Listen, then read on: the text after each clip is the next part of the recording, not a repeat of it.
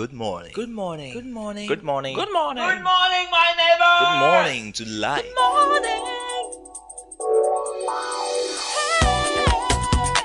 Good morning. Music, talk, inspiration, in perspective. Express yourself. Good morning, my neighbor. City F M, your station. It's a refreshing lifestyle. City F M, ninety-seven point three. Good morning and welcome to another episode of your favorite weekend current affairs and political analysis program, The Big Issue, live on ninety-seven point three City F M. My name is Godfred Akoto Boafo. It's a week where two issues have primarily stood out: Parliament, Parliament, Parliament, and of course the invasion of uh, Ukraine by Russia. So today we are splitting it into two. We're going to do local, and then we're going to do international relations as well, because, of course, there are significant uh, repercussions for what is happening uh, in Europe on our lives here, such as the nature of the world. But the most important one, like I said, will begin in Parliament, because there are a myriad of issues that are surrounding Parliament and how it conducts its business. In fact, there are those who believe that Parliament is currently hamstrung.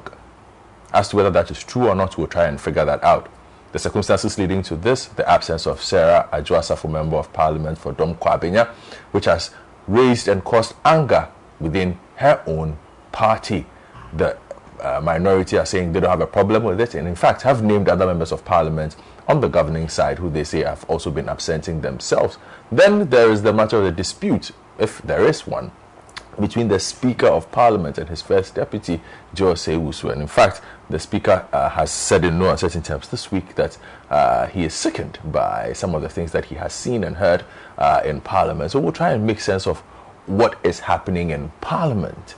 Uh, this particular Parliament, one that Ghanaians had a lot of hope in, uh, seems not to be delivering what Ghanaians want at this, at this particular time. And then, like I said, we'll deal with uh, Russia's invasion of Ukraine. Now, we do know that uh, our Ministry of Foreign Affairs has uh, sent out a, uh, a statement on what it intends to do uh, with Ghanaian students who are stranded uh, currently in Kyiv, the capital of Ukraine. So we'll bring you updates on that. All this coming up over the next three hours on The Big Issue.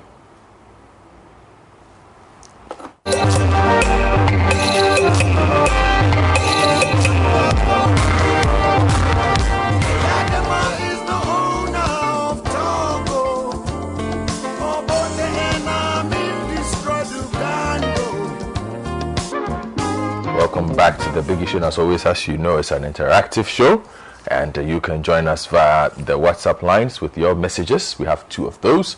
Uh, zero five four nine, nine eight six, nine nine six, zero five four nine, nine eight six, nine nine six. On television, uh, you can also join us with the WhatsApp line zero five five zero, five eight five eight three two, zero five five zero, five eight five eight three two. So those are the WhatsApp lines that you can join us on.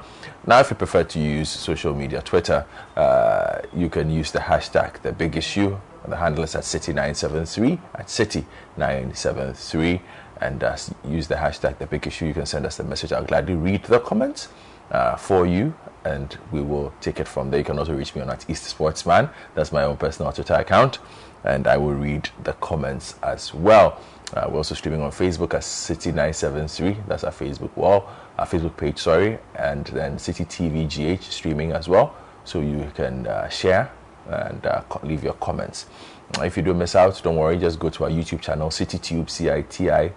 T U B E. Subscribe to the channel, very important. We want you to subscribe, and then uh, you can just go to the playlist section and you can find The Big Issue. Uh, you can catch up with all that you have missed. So uh, you find uh, the program everywhere. So let's get to business, and uh, like I said, we'll spend a significant chunk of the program this morning discussing Parliament, because without Parliament, uh, nothing seems to get done. And we've been used to Parliament operating in a certain way by virtue of how our elections have gone. But the last election threw a curveball, a very, very thin minority. For some, they say it is a hung parliament. There's dispute over that, because we do have a majority side by virtue of an independent candidate who sits with the M P P in parliament. And so technically, they are a majority side, and that is why the leader. But over the past uh, two or three months, things seem to have taken a turn because uh, for most watchers of the parliamentary space, activity has slowed down, and that's because of the absence of uh, one member of parliament, Madame Sarah Adwoa Safo. But recently we've also heard that the incapacitation is not just her, because there is another member of parliament uh, who is not well and uh, whose uh, current poor uh, health uh, means that the N P P side find themselves down by two M Ps. Now, if you know the numbers, one thirty-seven, one thirty-seven, and you take away two, that means technically they are one thirty-five. And so for watchers of the political space, they are saying that means there's no way getting done. And then uh, that you have this current Speaker of Parliament, the Honourable Alban Sumana Kingsford-Bagbin, uh, who feels that um, his powers have been usurped or he's been disrespected by virtue of the behaviour of uh, the first Deputy Speaker of Parliament, which throws into sharp focus a conversation that has gone on on how we even constitute and who becomes Uh, a Deputy Speaker of Parliament. Should the person be a sitting member of Parliament? These are technical conversations that have taken place over a period of time, but we seem to ignore all these things until now. The Supreme Court, we have been told, will make a categorical ruling on whether a first Deputy Speaker of Parliament can actually even vote. That's happening on the twenty-ninth of March. Uh, but a lot of uh, grey areas that we have in our parliamentary process and in our governance process seems to have come up. And uh, we will do justice to all these things uh, on the first part of the show. So uh, just to start with, we'll do the a report from uh, Dom Kwabinya, where our own Hansen Hajiman visited to engage stakeholders, because there has been conversation this week about the possibility of the M P P uh, declaring that seat vacant, uh, just so that they can move on from this whole uh, Sarah Adwoa Safo conundrum. And then we also had the Speaker of Parliament debunking news reports suggesting that he had granted permission for the embattled M P to be absent from Parliament. Then we will also hear from uh, uh, Alban Sumana Kingsford-Bagbin again on his disagreements uh, with the first Deputy Speaker of Parliament, Joseph Osei-Owusu, who this week dismissed a private member's motion seeking to probe Uh, the COVID nineteen expenditure. Now, according to Joseph Wusu, the work of such a bipartisan committee is already provided for by the Constitution to be conducted by the Auditor General and the Public Accounts Committee. Now, this motion was filed by uh, Cassiel Ato Forson, uh, Haruna Iddrisu, and Muntaka Mubarak, but that was turned down. So the Speaker of Parliament subsequently returned and described as unconstitutional and illegal and offensive what uh, he called the penchant of the first Deputy Speaker to overturn his ruling. So we'll hear the angry Speaker to end the report. We'll come in studio and try and figure out what is happening with the Parliament of Ghana. N P P supporters were racing against time to file their nomination for various positions for the upcoming elections in the constituency at the time of our visit, though the process was much peaceful as compared to happenings in other constituencies. Some were concerned over the absence of the Member of Parliament. The three-time legislator and Minister of Gender has been off duty for at least six months, though the presidency granted a permission for an extension of her leave in October twenty twenty-one. Concerns have become rife following the difficulty of the majority in Parliament to marshal its numbers to pass the E eleven.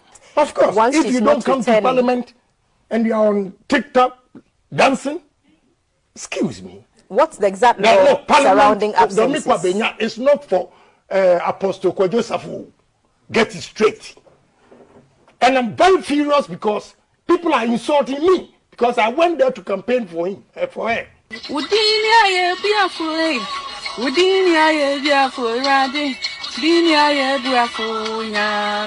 Her absence seems to be of concern for her constituents as well in Dome Kwabena.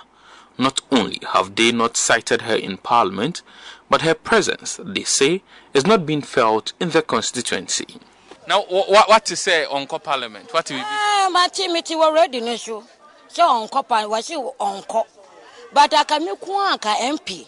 M P dead in a human unit, so a compartment. Neither or obey Yanua, Yanni Yesu, your crop on a dinner, you know, you would the air caution. But also on compartment there. Milk one there, and yet Oh, Rabbi Mihunu, I mean, Minimpo.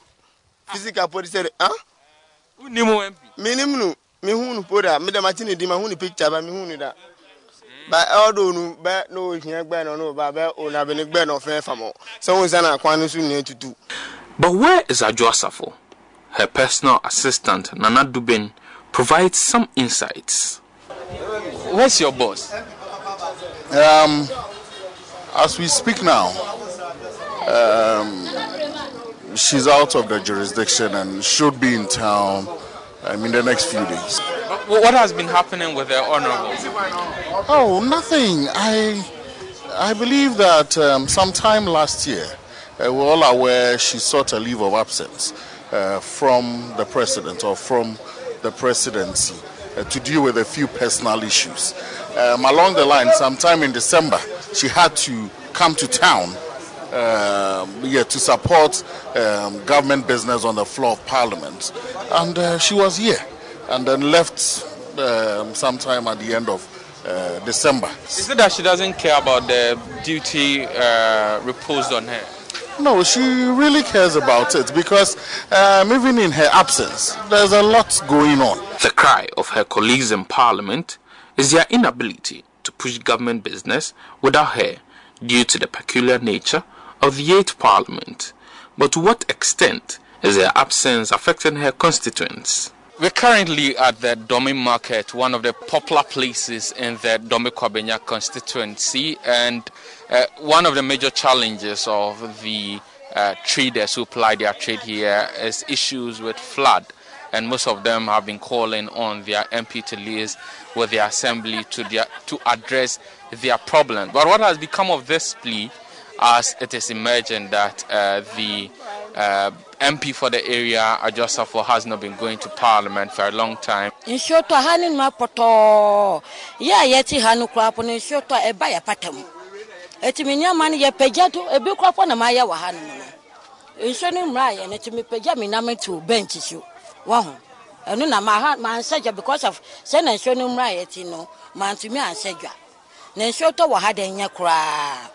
Nay, ya there are two adjust of phone, say your market here, your market here, your market here, but ye who the air cost. Taname Martin, Sammy Maman on the home funnel, no funnel, Beba.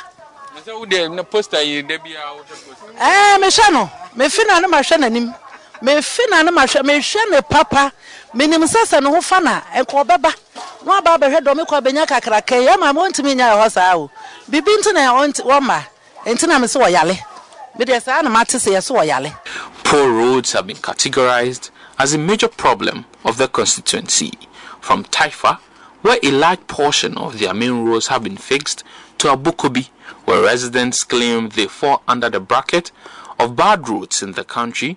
There's a unanimous belief they would have been better off but for the current situation of their Member of Parliament.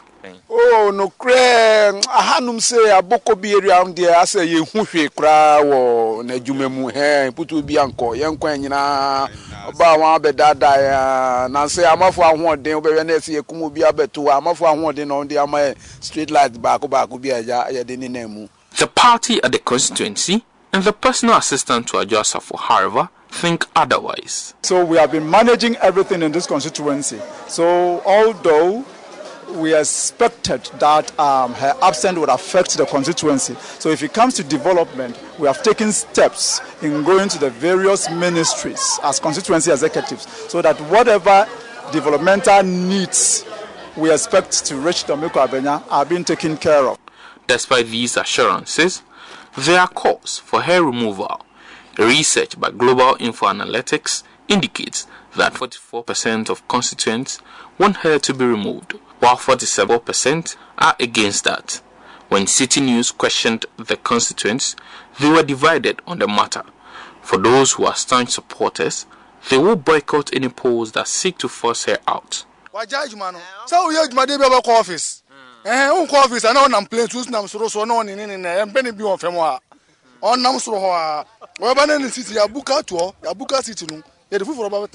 Inti omo omo si omo nyini inflation for for example faso. Me faso pa, me faso. Me faso pa ni friend me tu boa boa. Na ni nansi bibi so. Enye ye de, esa esa yale de ya. Seke no na na wo.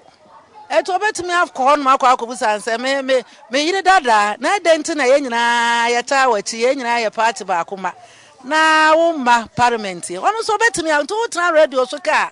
From all indications, the speaker was unenthused with the direction his first deputy took the House on Tuesday in relation to the minority's motion for a probe into COVID nineteen expenditure. When he took his seat on Wednesday, the Speaker had some choice words to describe the events of the previous day. I'm not sure you have appreciation of the temperature of the country. Neither am I sure you know the arduous nature of the responsibility that have been placed on your shoulders. The Marshal Department, get ready.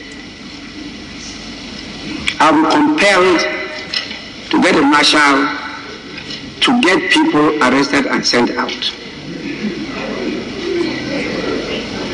You are saying, hey, Parliament is not a place for joking. It's a place for business, serious national business. The Parliament we are in has not been in Ghana, even Gold Coast. This is a different type of parliament. We might be prepared to change, to accept the decision of the people and work together. You make me sick. You shut up. You rule out of order in the house. The penchant of the first of this figure to overrule my rulings is, to say the least, unconstitutional, illegal, and offensive. Be that as it may, I shall not be taking any steps to overrule the decision of the first deputy speaker to dismiss the motion as moved by the honourable ranking member of the Finance Committee. The deputy speakers and I will deliberate on how to present a more coherent and uniform structure in respect of rulings so that the House is guided at all times during deliberations. The minority leader took a cue from the Speaker's comments and indicated that there would be a formal challenge of the ruling setting aside their motion. As you yourself have rightly advised, we will challenge the ruling of your first deputy to which you have so eloquently addressed this morning. But we want the record to be succinctly captured that this was his objection. His objection was based on Article one eighty-seven. He, he said so, so that tomorrow into the foreseeable future, we will know what guided the ruling for purpose of uh, litigating on it as we intend to do. Later on the minute. The Speaker waded into the matter that has been the subject of parliamentary corridor discussions on Thursday.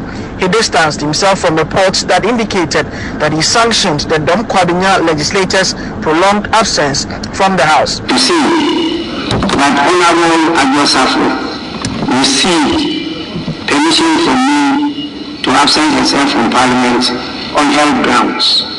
I want it to be known by all that I have not granted any such interview anywhere. I have not said anything like that anywhere, and the voice and proceedings of the House are so loud that she is absent without permission for all those days. That is on the voice and proceedings of the House. It's not the Speaker who determines who is present and who is absent. No, the voice and proceedings will capture those are present, those are absent, and those who are absent with permission. And so please, I received a lot of calls from a number of media men on that issue.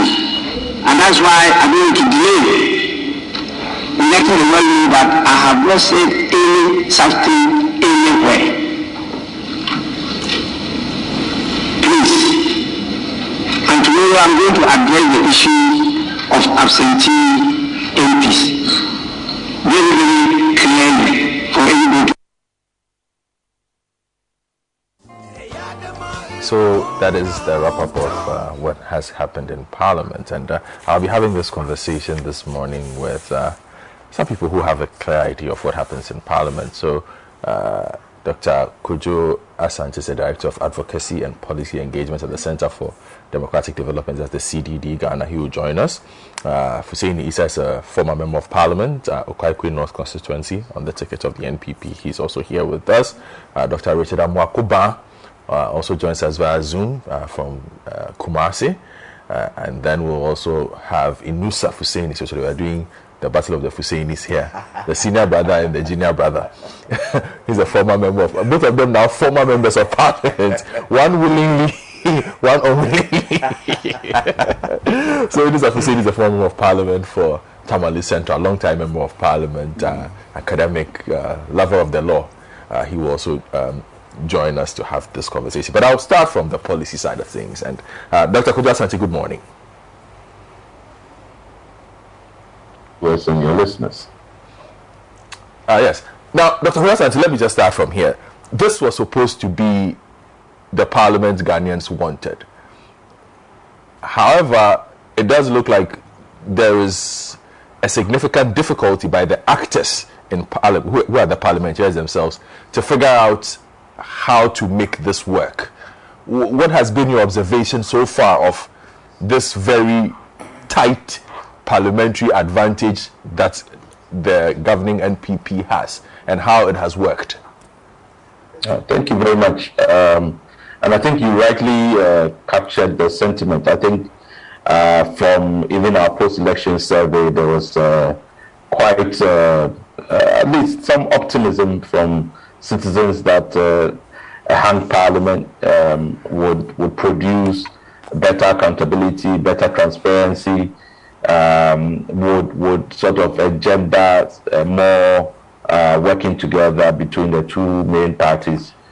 Uh, to some extent, you know, you can say that some of those uh, expectations or objectives are being felt. I mean, there are decisions in Parliament that uh, ordinarily, with a majority, you know, if you take, say, for the e-levy, for instance, uh, it would have been pushed through by now. Um, even the approval of the budget, uh, even some of the concessions that were made, you know, in the budget, will probably would not have happened without, you know, the, the, the current numbers that are, are, are in Parliament. But of course, in terms of the the big optics and symbolism, there's a lot more negative than positive. It, it shows you a lot of bottlenecks. Uh, it has exposed Uh, a number of gaps in, in parliamentary procedure that, you know, have to be worked through. But I think for me, the biggest bottleneck is a certain political culture, uh, which uh, under the Fourth Republic, you know, you say that has emerged from the winner takes all, mm.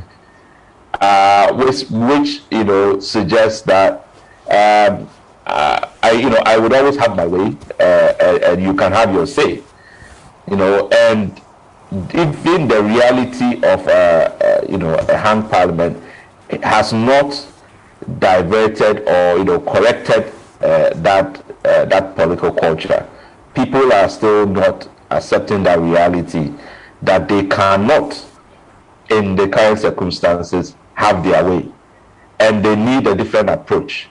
So there's a lot of headbutting, uh, still trying to force through things, um, and not, you know, finding a different working arrangement to, you know, work together in this uh, current environment. Because the reality is that you cannot have, even if particularly you're an executive or even in the opposition, you cannot have one thirty-seven, one thirty-seven for all decisions to be made.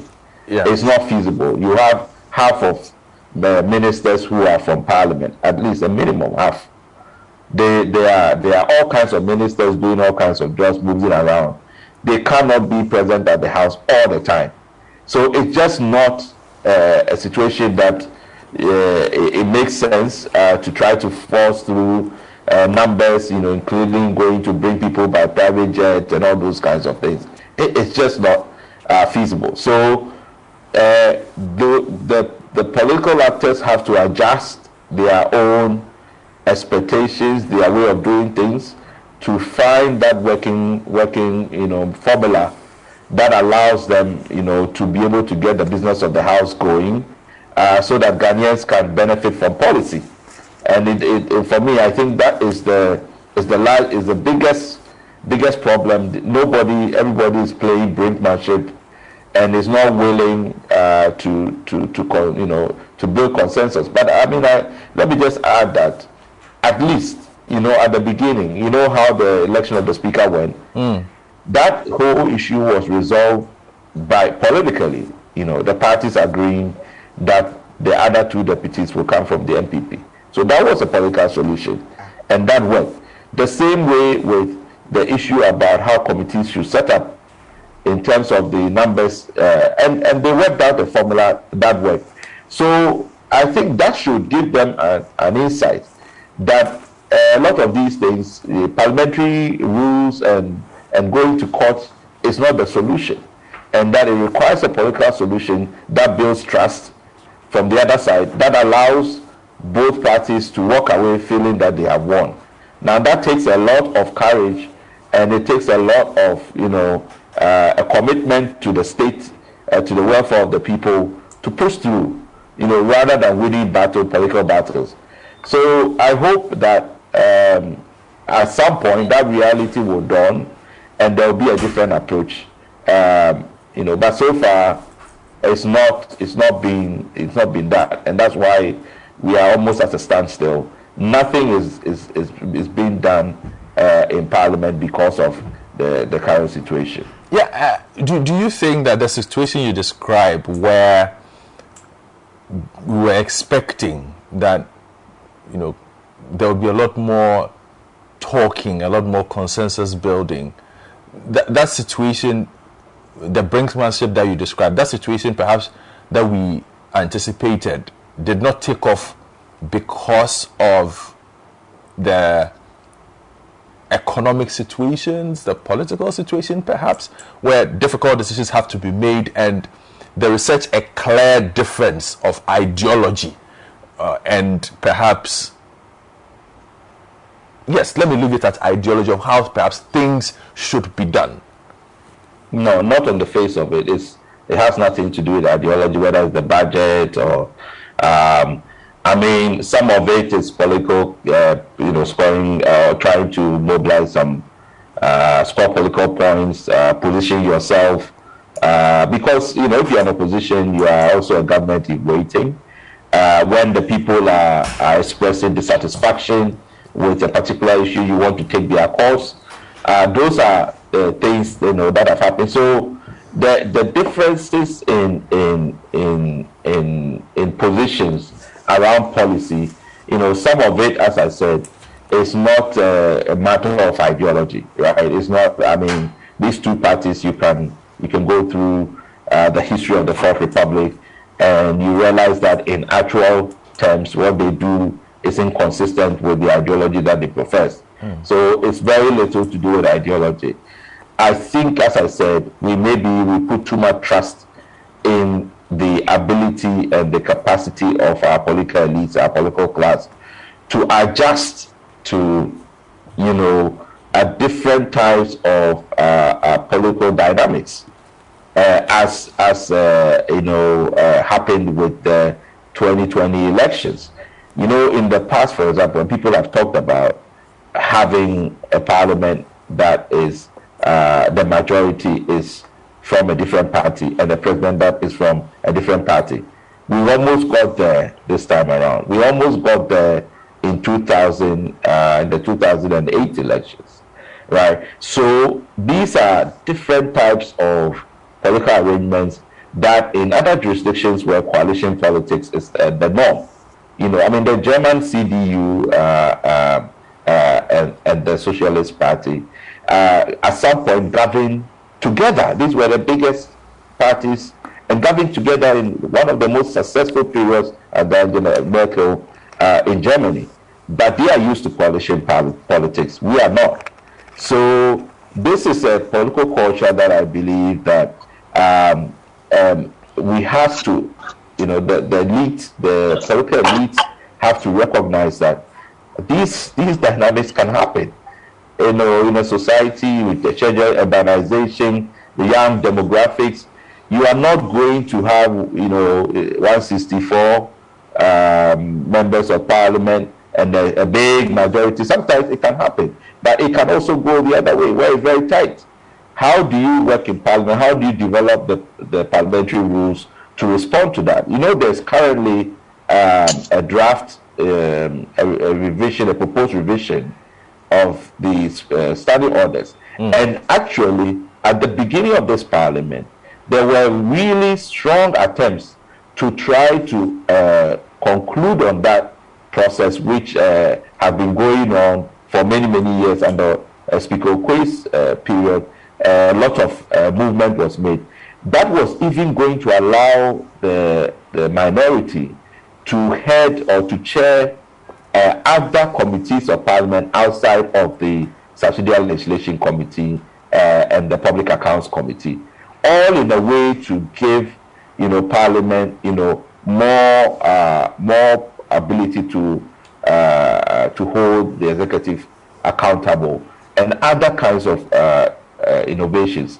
So I think that it, it is an opportunity to reform, to even make parliament more responsive and better, but to allow parliament to be a lot more flexible in responding to different political dynamics and getting used to it. That is what we have to work through, and uh, it's not it's not easy. But I believe that uh, this parliament still has the the opportunity to really improve and do well.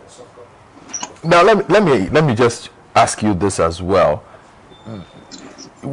Has this shown the lack of agility with our constitution? And you, I know you've called for a long time that we we we, we do a review. So you've spoken about the proposed standing orders as well, but you, you talk about the ministers coming, uh, majority of ministers or fifty percent of ministers mm. at least coming mm. from parliament, and other aspects of our democracy and governance, which uh, at the time that we drew up some of these rules did not anticipate this particular scenario. And so we, we, we find people working within structures that they, they simply feel they have to become hawks in mm. order to survive. Um, yes, I mean the, the the the challenges with the with the constitution is very real. I mean, we've always said that, you know, um, the the kind of political settlement that was reached that allowed for us to uh, create this hybrid, uh, um, you know, um, a political system um, has, you know, it's achieved a certain level of stability, but it has not advanced democracy and has not advanced development uh, that well. So we are beginning to continue to see the effects. I mean, if you talk about absenteeism, even for the for the political actors, for instance, uh, the D C R O research over the years will tell you that if you are an M P, Uh, minister, uh, the likelihood that you are not able to retain your seat is always very high, and and that in terms of absentee uh, members of parliament, they are the worst. So parliament definitely loses out with these kinds of arrangement, and also makes parliament weak, because the incentives that are built into that structure means that you are just there hoping that, you know, you are called in to be a minister, deputy minister, and all of that. So that is, but I think that the, the political culture itself, you know, the party culture, uh, what exactly, you know, it means uh, to be a member of parliament, uh, how the parties are whipped, or the members are whipped by the party, those relationships. Uh, it's just one that, um, you know, a lot of time is all about just, you know, once I'm in power, it doesn't matter how much uh, of the electoral votes I got. I can have fifty percent of the electoral vote, and I'll still want one hundred percent of the power. And that kind of orientation and mindset is not one that allows or would thrive in the system, because, as I said, you keep batting heads. So those are those are things that I said we have to work through. I think the standing orders that have been were being reviewed, uh, there are many many parts of it that require some elaboration, requires some rethinking. Uh, the speaker's ruling issues uh, with the deputies, for example, not anticipated, and that have to be addressed. Uh, the election of the speaker at the time which this election already takes place has to be addressed.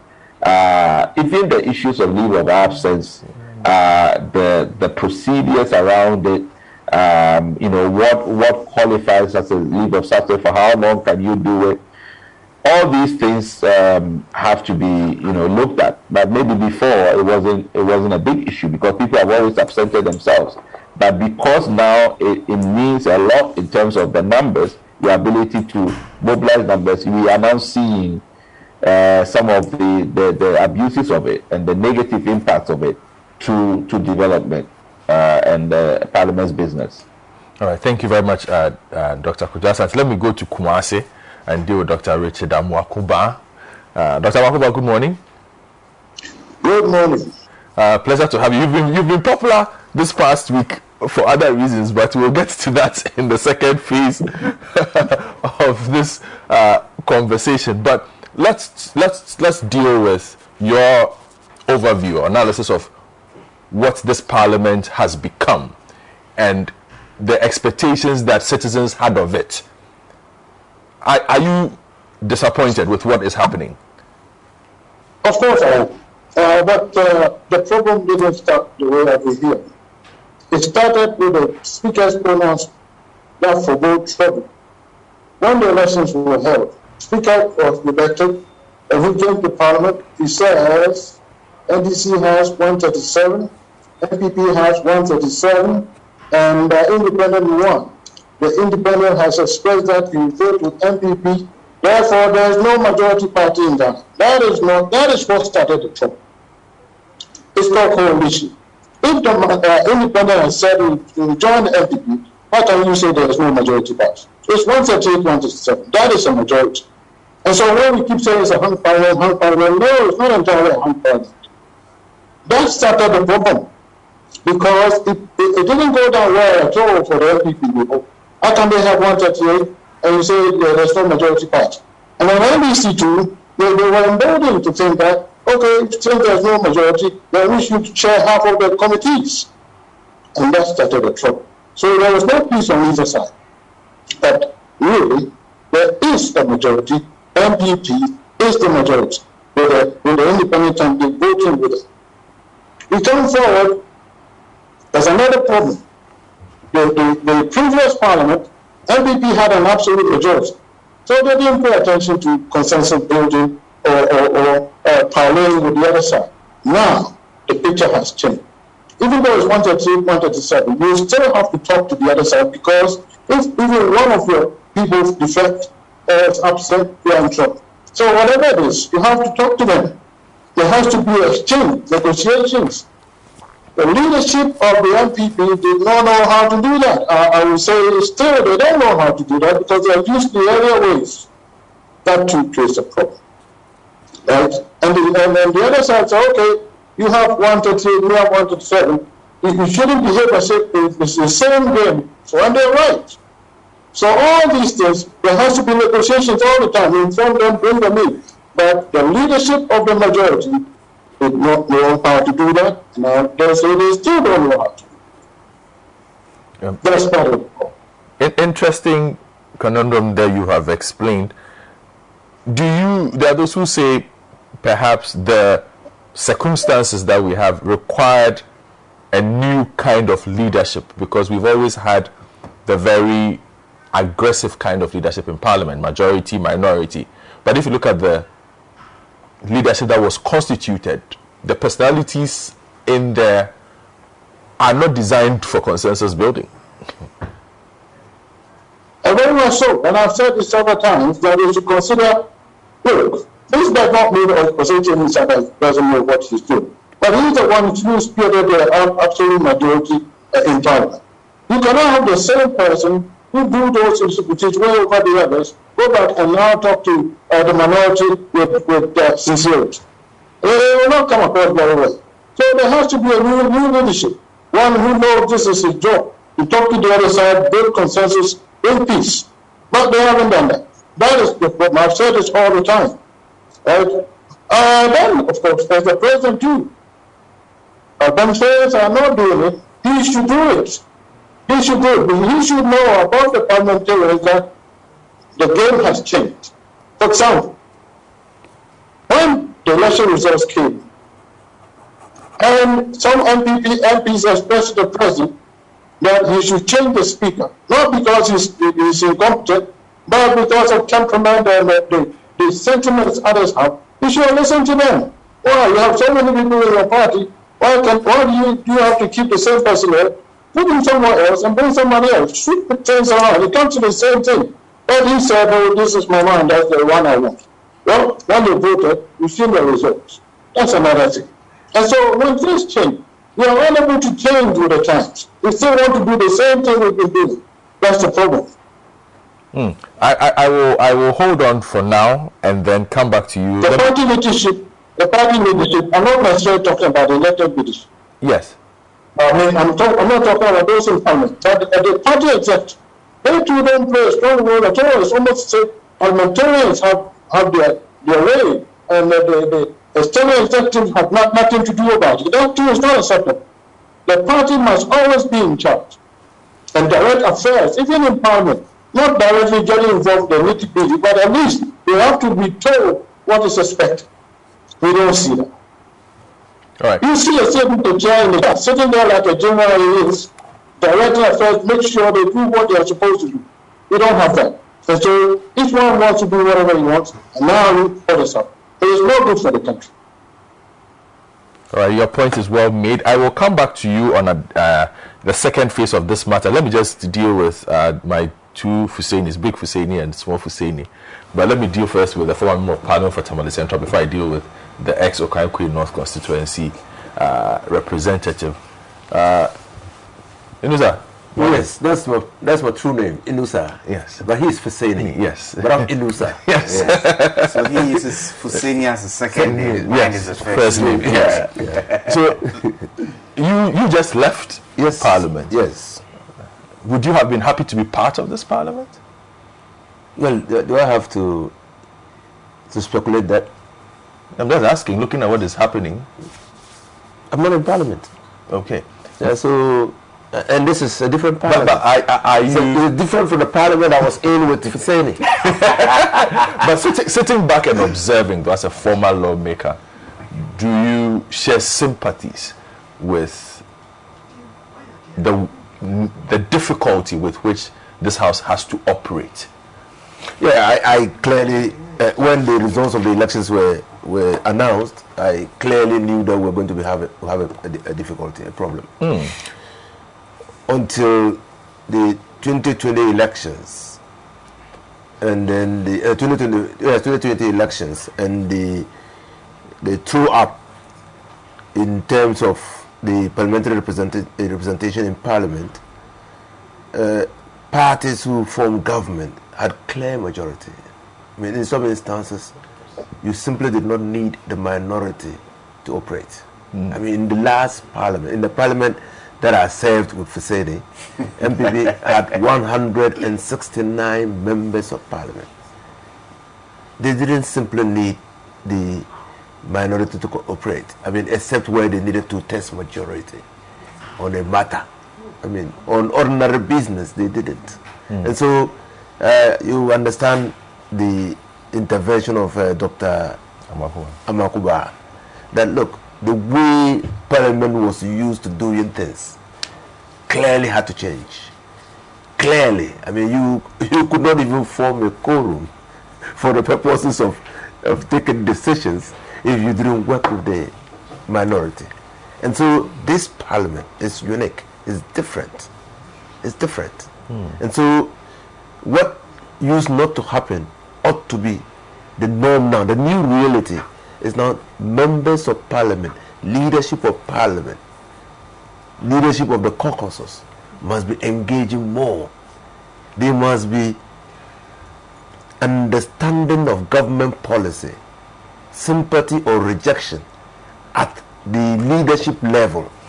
Concerns of minority must be inputted into government policy before they come. Government must have a fair understanding, an idea of the reception or the nature of the reception that its policies will receive in Parliament before the introduction of those policies. And and that is what democracies are, are all about. But this hasn't happened. This hasn't happened. I mean, even in the e-levy, the manifestation of the opposition ex facto clearly demo points conclusively to the lack of consultation, prior consultation before the introduction of that policy. And even in a situation where you want to carry, where you have absolute majority, but you want to carry the country along with you, you need to have pre-budget consultations and agreements on key issues. And I think that was not done. And people talk about consensus. Our whole democratic experiment is a consensus. We agree that, look, we will establish a multi-party democracy in this country. And so parties can field as many candidates as, as they can in the constituencies. And these parties, if they win elections, they sit in Parliament. It's consensus that the party that forms the majority, that has the majority of seats by itself or in conjunction with other parties, uh, form the majority in the House. That's the consensus. So democracy itself is consensus. You agree that this is the way you will be doing things. But it also requires a renewal of the consensus on a day-to-day basis. I remember when I was a minister, deputy minister of energy, uh, Weldon Lamont, uh, had, Kufuor had brought in Weldon Lamont, and they had come to us that they had a facility to continue with their rural electrification. Uh, we went through Parliament, approved same, uh, but when the the uh, the partners came, they said, well, the the document approving the law was laid in the U S Congress, and all the congressmen were coming to inspect the, uh, the contract to see what was in the contract for their constituencies. How was their, the America going to benefit from that money? I think it was one hundred fifty-five million. How was America going to benefit from the one hundred fifty-five million? What what cars, what facilities were we purchasing that would originate from? So so before they could get their support. That's the that's the consensus that I'm talking about. And so now we're required to build more seriously the bipartisan consensus, not conspiracy, consensus. But isn't there a difficulty in doing that? There are those who observe the current climate and say the the the, the hawks are growing on both sides. They are the ones who hold sway. So we, we allowed it to go. We allowed the hawks. Now, I clearly, because I'm not in Parliament, I have the luxury of time to watch parliamentary proceedings mm. and the nuances. The first objection, if I'm clear in my mind, of the M D C, the minority, minority caucus, to the e-levy was on the amount, the, the rate and the threshold. The rate and the threshold. But we allowed, we allowed the uh, obstinance of the minister, minister for finance to consolidate the opposition and moved from, and we were here, we were, you know, we were here, mm-hmm. we talk about eleven, to move from that position of saying that, well, why don't you make it one percent? Why don't you make it one point five? Even at a point, one point five was suggested. They said, no, we are going to do is one point seven five and the threshold one hundred. You remember at a point, they said the threshold should go between three hundred and five hundred. Mm-hmm. You remember? So how come that we did not see clearly between the lines that if we did not do, if we did not do something, if we did not move, then the position of the opposition will harden. How come?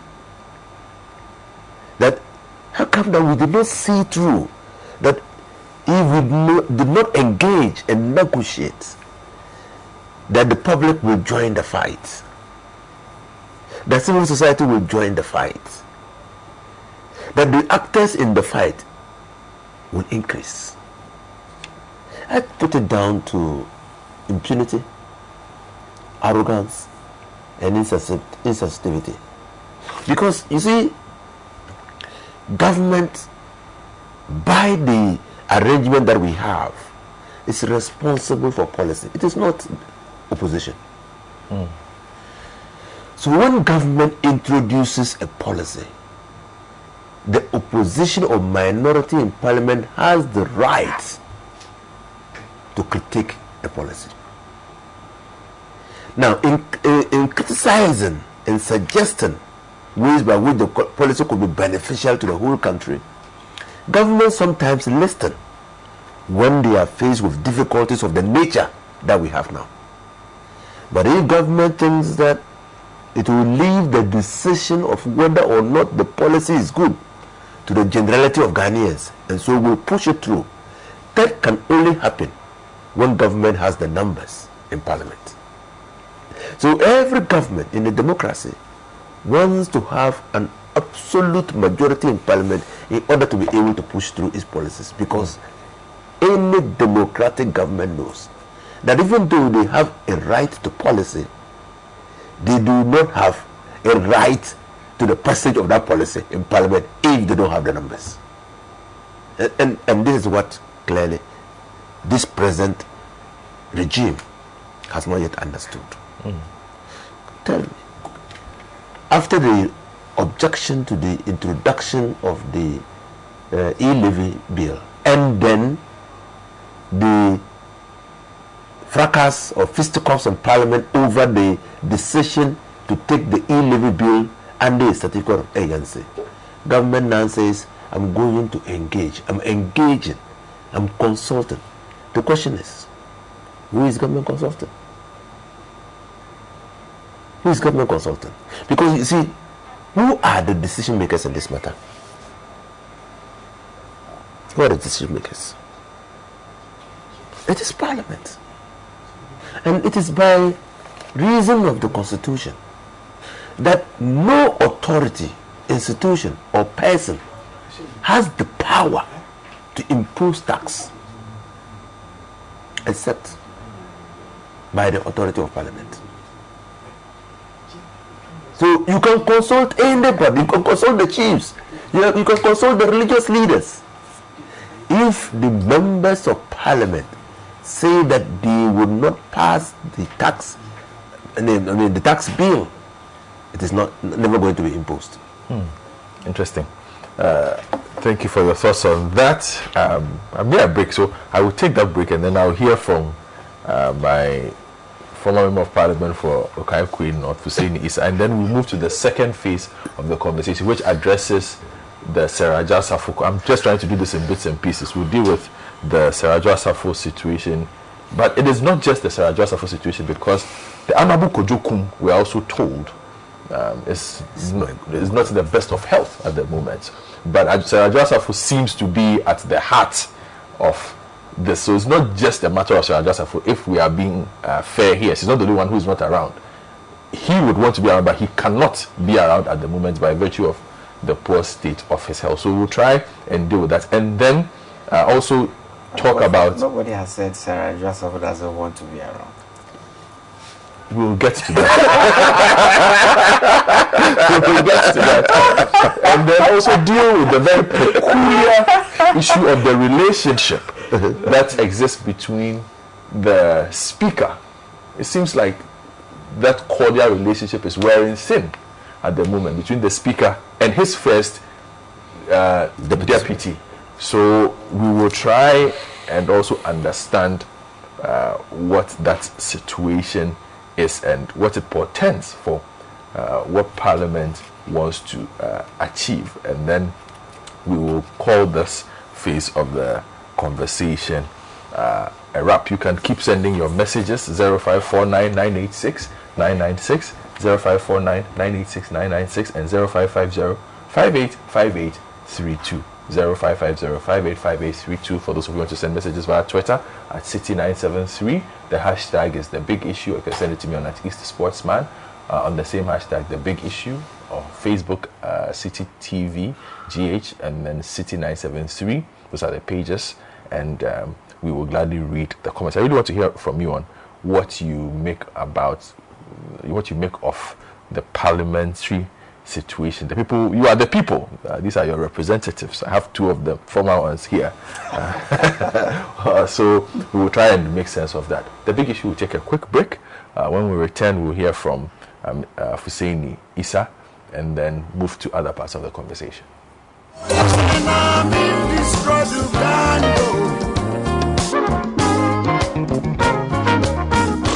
City ninety-seven point three Accra. Welcome back to The Big Issue on City ninety-seven point three and also on City T V Ghana, uh, discussing Parliament, you know, and how at the moment nothing seems to be working for most observers. Uh, Parliament, there's a lack of consensus on most things. Uh, the Speaker is not happy with his deputy. The governing party is not happy with some of his M Ps. The minority also are sitting back and just watching. Uh, is this what our democracy has become, and how can we improve it? That's the conversation we are having. And I was just going to bring in uh, Fuseini Issa, but Fuseini, forgive me, uh, Doctor Kojo Asante has to make a quick interjection because he has another program, so that I can let him go, and then the rest of the time is all yours. So do give me just five more minutes of your time. I do know you get here early, but I beg you. Forgive me for this one. Doctor Kojo Asante. Yes, yes. Let me. So let me. Uh, put so, through, so, let me, let me sorry, sorry, apologies. Yeah. No worries, no worries. He's, he understands, and I also understand.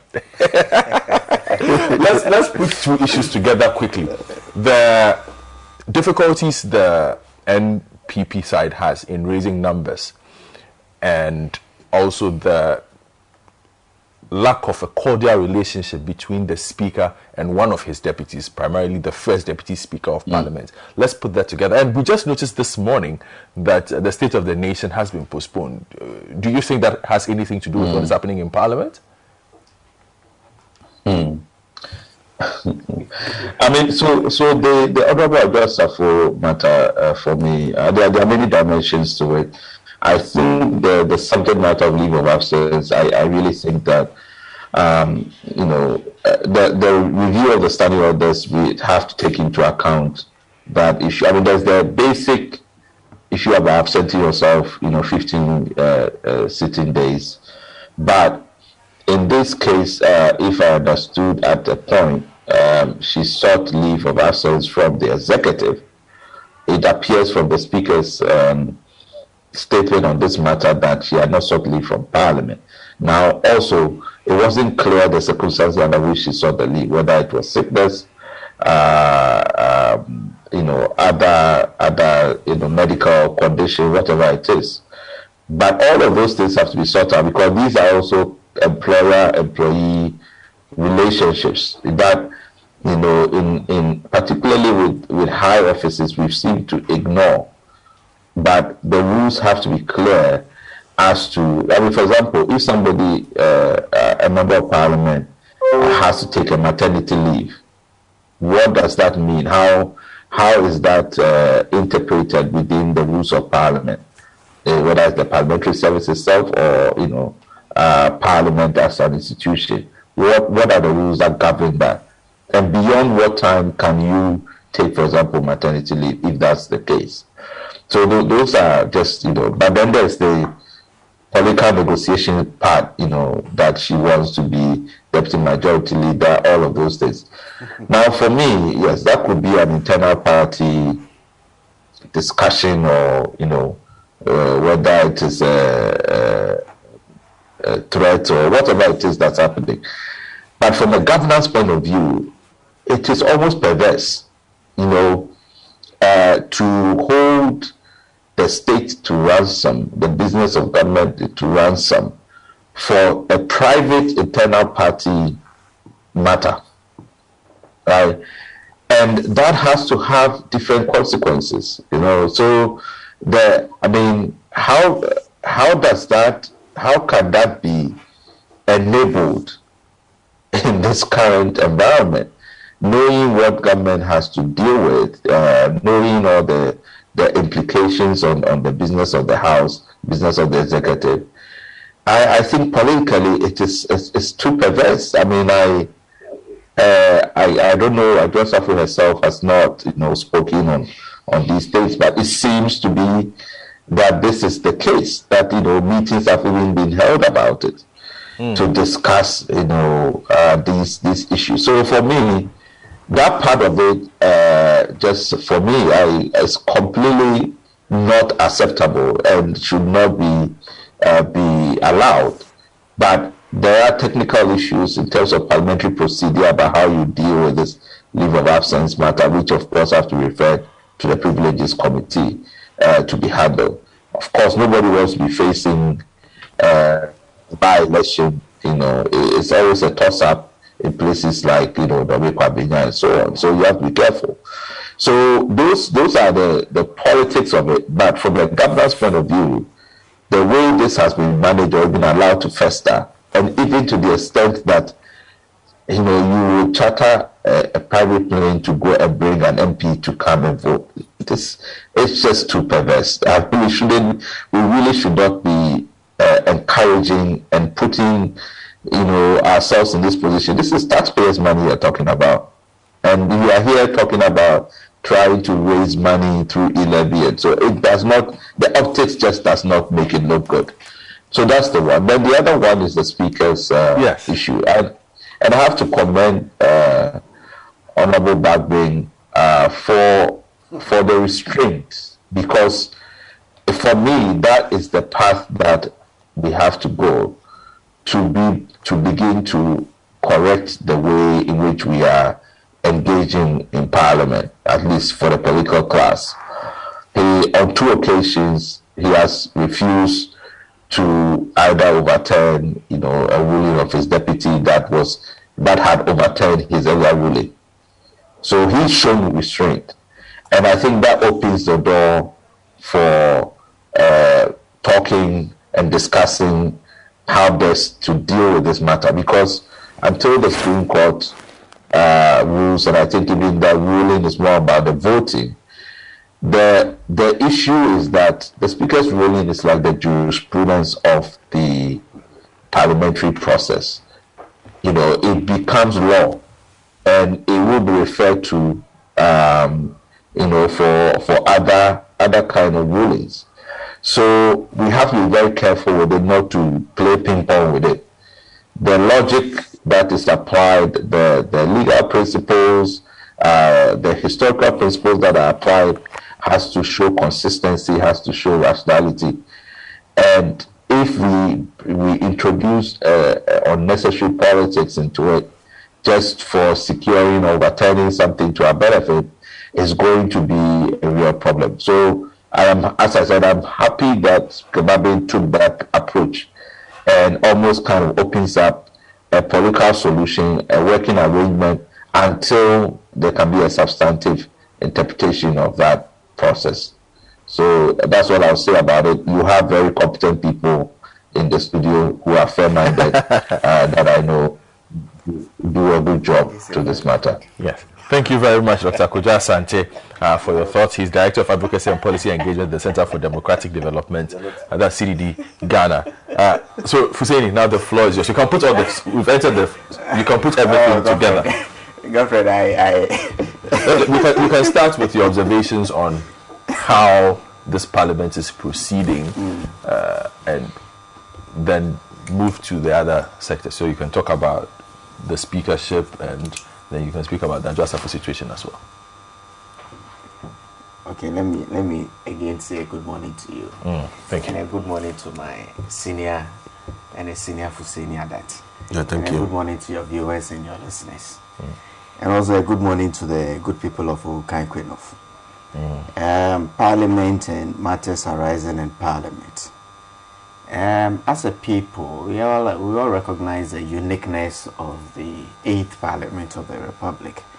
Um, I was fortunate to be in a Parliament, and I was in another, um, in a very different circumstances, where um, being a majority, we had absolute majority. So things were done a bit more differently. Um, but this, this Parliament is not unique just because of the numbers, but it's the first time where we have an opposition Uh, member actually presiding over um, the Parliament of the Republic under a president from a different party. It all built up into happenings in Parliament over over over over the last couple of months, um, well well over a year. But you see, Parliament itself, um, we, we, we have maintained and continue to maintain that Parliament is a master of its, its itself, and so Parliament has the right to be formulating rules that govern themselves and all of that. So in, within such circumstances, I expect that um, Parliament will still find a way to fashion a way to be productive and to still play its main role of um, being a, a check over the executive, and and uh, and and not be an impediment into what the executive um, intends to do. Um, when my senior colleague here was making his presentation, he did make a point that the executive still remains the implement uh, the, the, the proposer and implementer of policy, and then Parliament remains a check. And so when when you have a situation like we have now, where Parliament as an institution or a group within Parliament wants to determine what policy is, then you are really going to have a situation like what, what we have now. Um, people have spoken much about um, the, the, the numbers in Parliament, one thirty-seven, one thirty-seven, and, and then one thirty-seven plus one. Mm. And people think that it's what Ghanaians wanted. Mm. Um, sometimes I wonder how come of all permutations that we could have had within a Parliament of two seventy-seven, we actually arrived at this this situation. But also, what what is pertained over the last couple of months, I'm sure some Ghanaians will sit back and and and also question whether it's it's also what we uh, we actually um, need at this point. Remember, our, our democratic experimentation has been underway for a little under thirty years, and you see, even in advanced democracies where they have practiced this um, over decades and, and, and centuries in certain cases, They, every now and again, they are faced with issues of, of um, um, partisanship and uh, within, within, within the, the houses and against the executive and all of that. So we, we are in a situation where, like, like Doctor Kojo Asante said, like Doctor Amoako-Baah and my, we, Parliament itself has to fashion a way to be able to Um, inured to, to, to what Ghanaians expect of them. Um, I, I, I really have not been too happy with, with what, what, what the, the Parliament we've had since the seventh of January twenty twenty-one.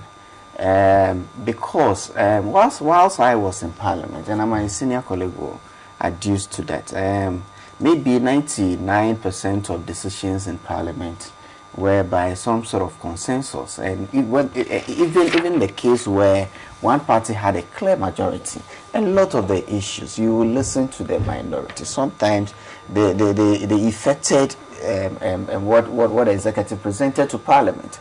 In cases where there were bills that were quite significant, I was on the Finance Committee, but because of uh, my senior colleagues' experience in legislation, the really act of doing the laws, he was invited even into committees that he wasn't a member, so we could utilize his expertise. That, in that case, partisanship was secondary. Ghana mm. and, and the Parliament as an institution was important. And so we, we did work together as, as a team, and, and consensus building was, was a watchword. And that is, that is what uh, I, I'm sure that even Parliaments before the seventh Parliament had, had, had seen. So in the uniqueness of issues, in the numbers, the The the, the, the, the the side from which the speaker comes.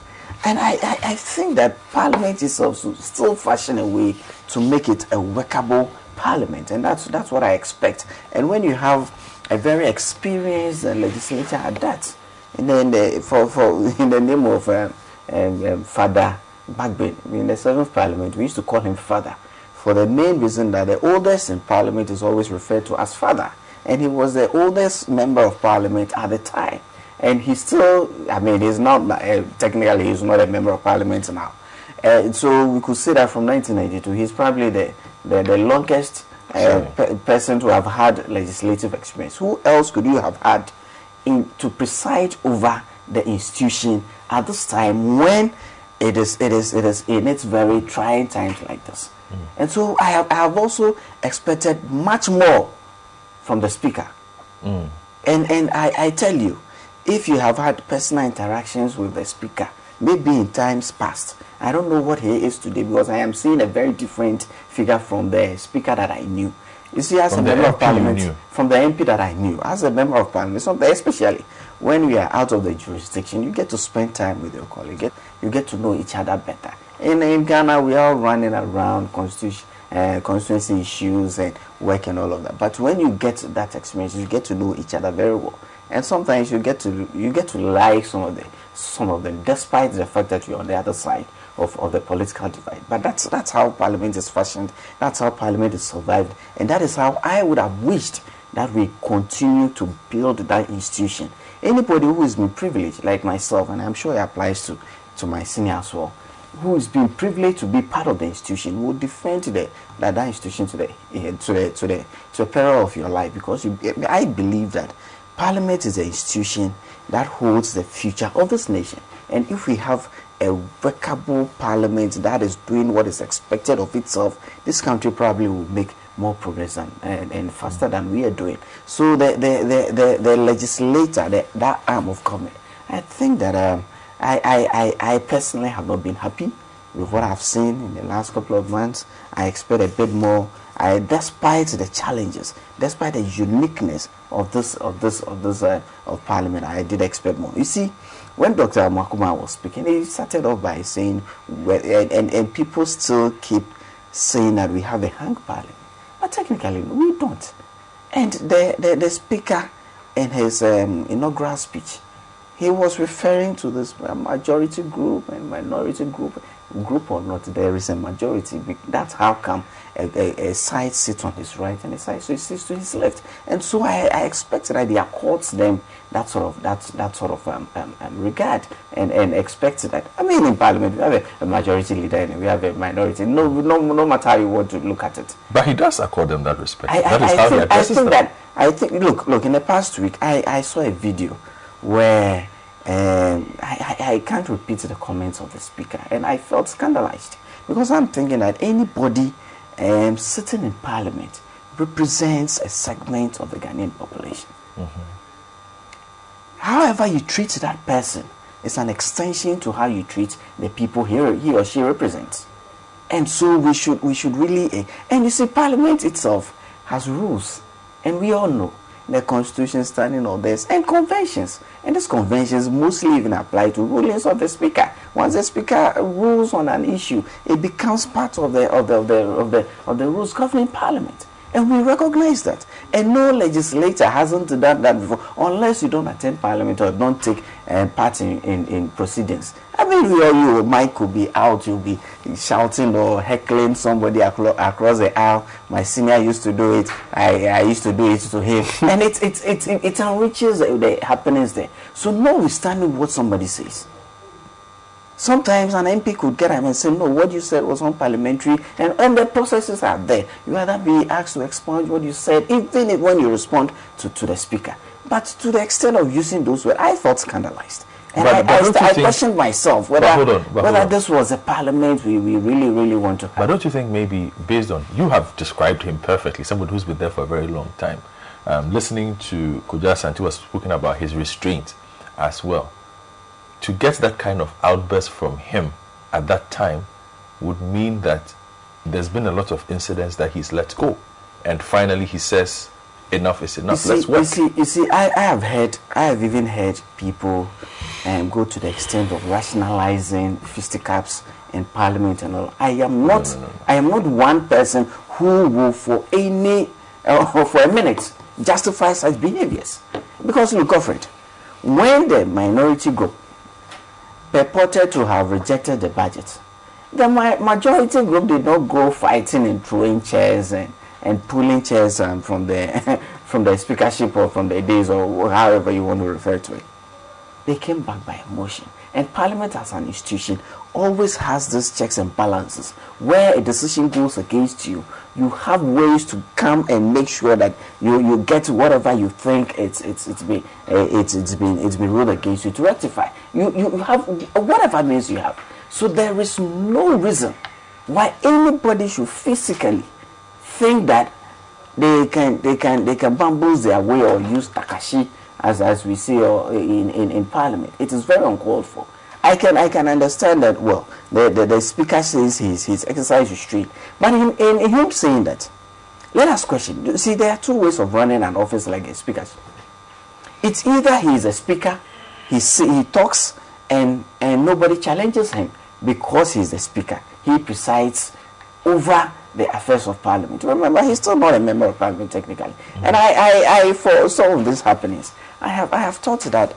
Maybe in our constitutional review, I don't know what actually went into the constitutional reviews. I can't sit here, but I think that it will be, it will be nice for us to have a speaker from within Parliament, yeah, those also as, saying, as is practiced in the U K. Yeah, those also saying we the, the first three should not be from Parliament.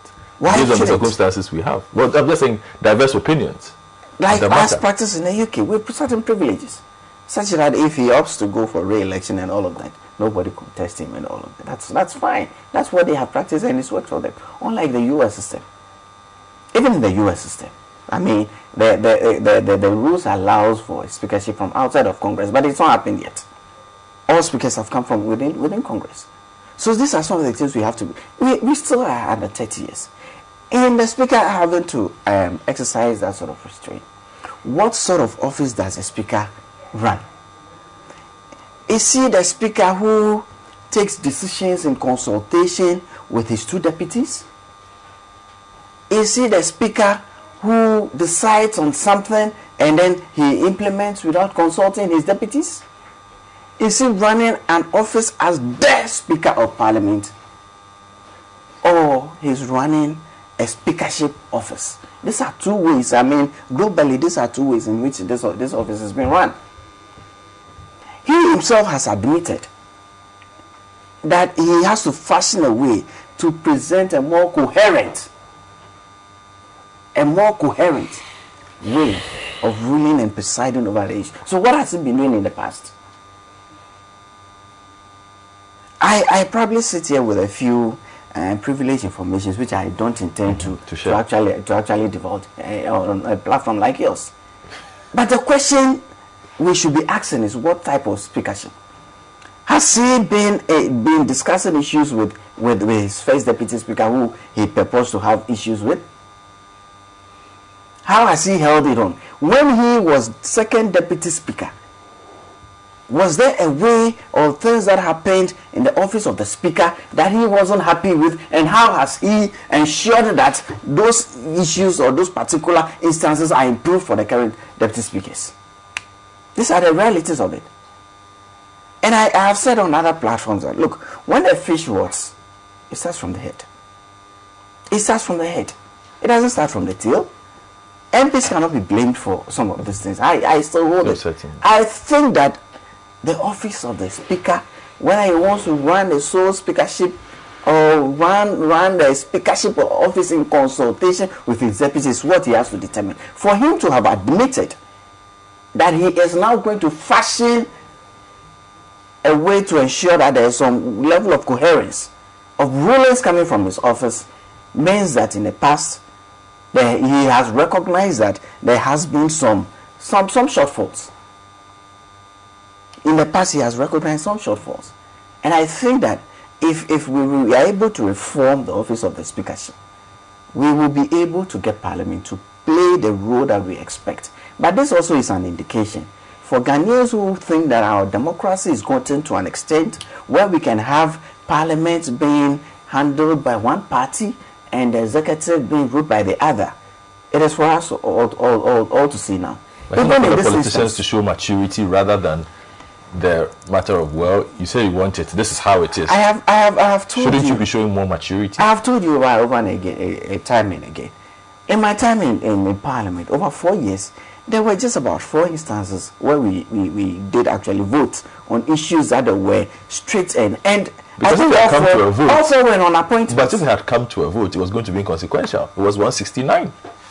It was it wasn't and it was clear. You see, sometimes sometimes you know you know that you are going to miss a vote, but for the sake of the records. And these are tools open to M Ps. You know that you lose a vote, but for the sake and for the records in the handset, you want to everybody to know that you you actually uh, fought and stood against those to a certain extent. And that, that those are tools open to M Ps, and nobody can deprive them of that. You see, okay. So these are these are these are things and reforms that I expect. And for me, I still sit back and say, in such unique circumstances, who else could have even done better than Speaker, than, than Speaker Bagbin, who has had the benefits of all speakers that we have had in the Fourth Republic? Okay, he was there under D F N N, he was there under. And, and not everybody. He, he was under the Joseph Hughes. He was under um, um, no before Duajao. The the woman. Uh, the assistant uh, Bafarado. Bafarado. Bafarado. Mm. And then Duajao, and even to the Almighty Professor Oquaye. Professor Oquaye. You see, speaker after speaker. You see, when we walk into Parliament, and my my senior colleague, we know we've seen speakers, and people will credit D F N N. Justice D F N N with the building of the institution. Because look, in nineteen ninety-three, he was challenged.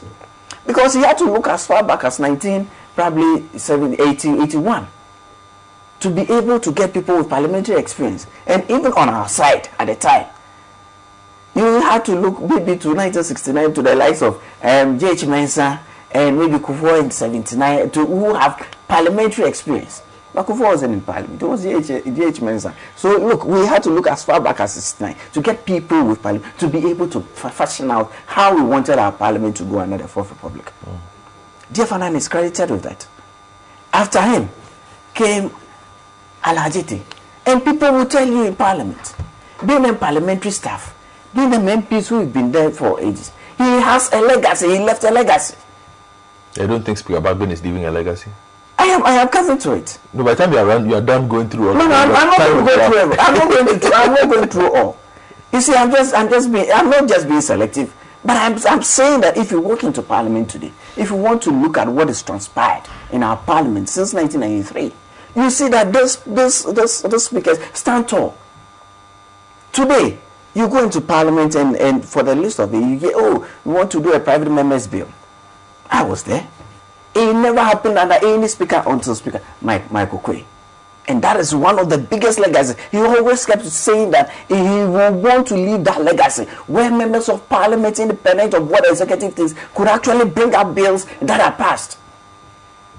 Today, it's, it's, it's very refreshing mm. to know that M Ps have started getting that sort of leeway to be able to think on their own and, and affect legislation in this country as members of parliament and legislators that they are, they are supposed to be. And that one, everybody knows that it was Michael Oquaye who made sure that it, it, it became a reality. That's his legacy.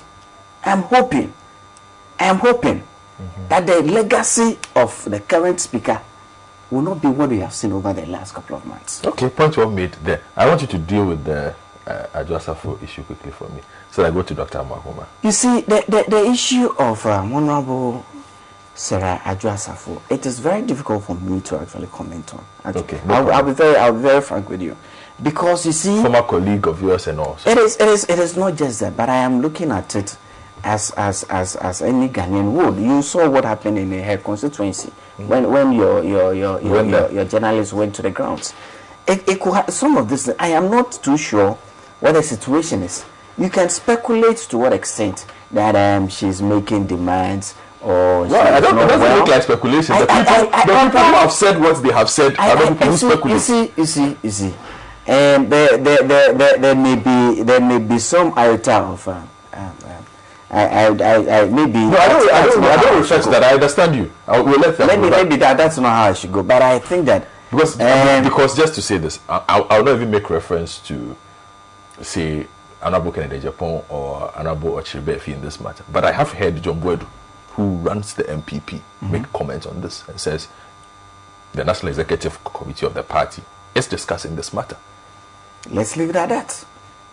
And let's leave it at that. Let's let's let's allow N E C to go through, because as I sit here, what N E C knows, I I, I don't know. And I don't want to speculate on this issue. No problem there. I let me let me deal with Doctor Richard Amoako-Baah on this. Doctor Amoako-Baah, you have been vociferous on the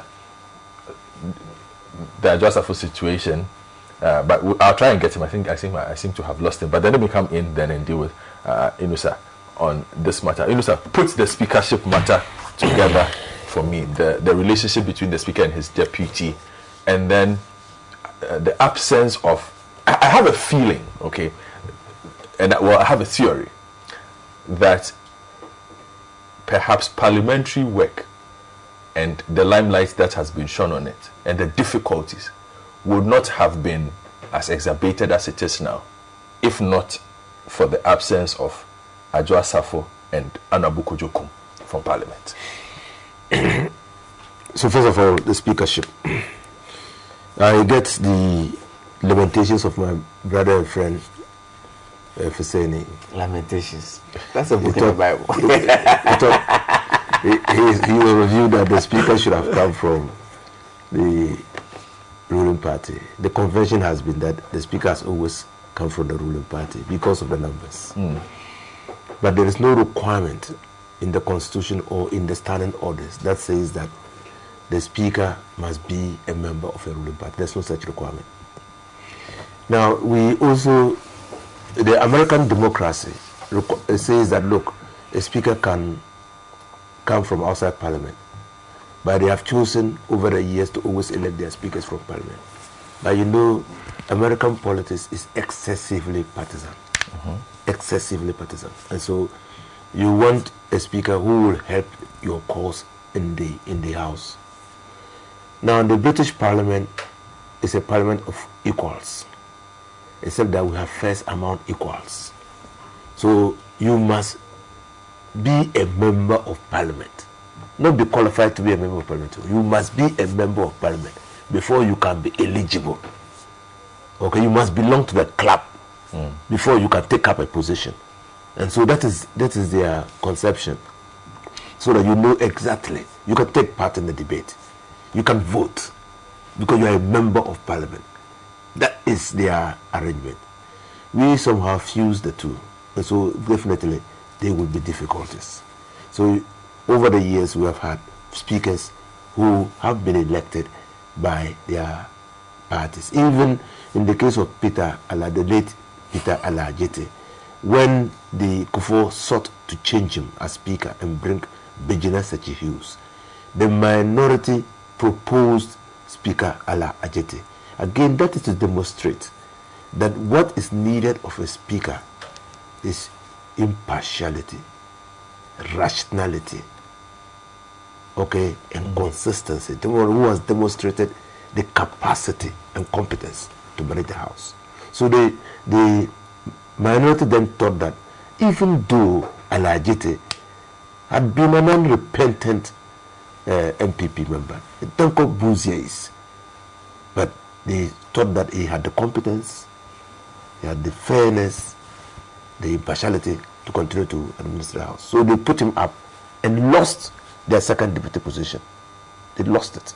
Because again, by consensus, they had always said, look, so the second deputy position will be given to you.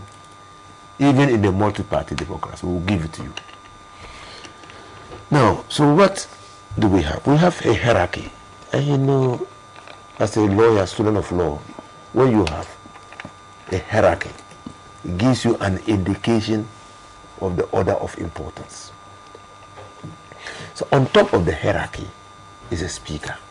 Mm-hmm. Then you have first deputy speaker. Then you have second deputy speaker and any person presiding. The person who controls the house, who is responsible for order and the enforcement of the rules of the house, is the speaker. Now, when the speaker is in the chair, and for reasons best known to him, he cannot continue to be the, in the chair. He doesn't invite, the constitution doesn't say, the standard order doesn't say that you invite the second deputy speaker, unless the first deputy speaker is not available. He invites the first deputy speaker to take the chair. The first deputy speaker takes the chair by the standing orders of parliament as a deputy speaker. As a deputy, that's what the standing orders say. As a deputy speaker, mm-hmm. but has the powers of a speaker. So status-wise, he's still a deputy speaker, but for the purposes of bringing order and enforcing the rules of the house, has the powers of a speaker. Now, what has been happening to Bagbin is regrettable, and I do feel sympathy, tremendous sympathy for him, because because he really, many people have not come to terms or about what happened on the seventh of January, and some have some continuously blame themselves for the outcome that happened. I was in Parliament on the sixth of January, and I would say that I was part of discussions. I was really surprised, but understandably so, when I was let in on information that the choice of the president, Professor Michael Oquaye, would not be approved. M P P did not know that. Their intelligence did not pick that. They didn't pick that. Because two things clearly worked against Michael Oquaye. I liked Michael Oquaye. I respected him as speaker. He, he actually appreciated and acknowledged contributions to the institution of Parliament. My contribution to the day that we decided to take Mubarak's first private members bill, which was an amendment to the Traffic and Other Offences Act, mm. is still there for everyone to see. I lauded him. But again, but Oquaye, as a politician, had intervened, interfered with processes in the Greater Accra region. And the M Ps, some M Ps who had escaped his interference, had sworn never to vote him, no matter what the party said. No, no, no, no, no, no. Well, well, that's not the argument. You said you have information, you are not willing to divulge. He has information, he is willing to divulge. No, no, no. Allow him to divulge his information. No challenge. No challenge. I'm an M P from the Greater Accra. But he did not say all of my research. I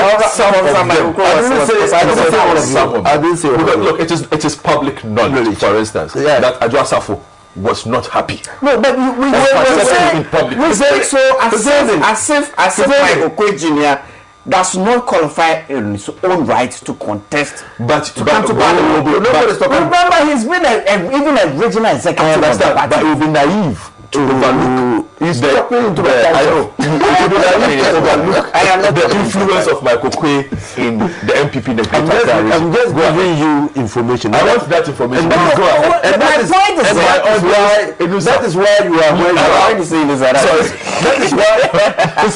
Allow him to give the information where they are. Give them the information because they didn't. They didn't. We want it. They didn't do their homework well. Now, and you have a one thirty-seven.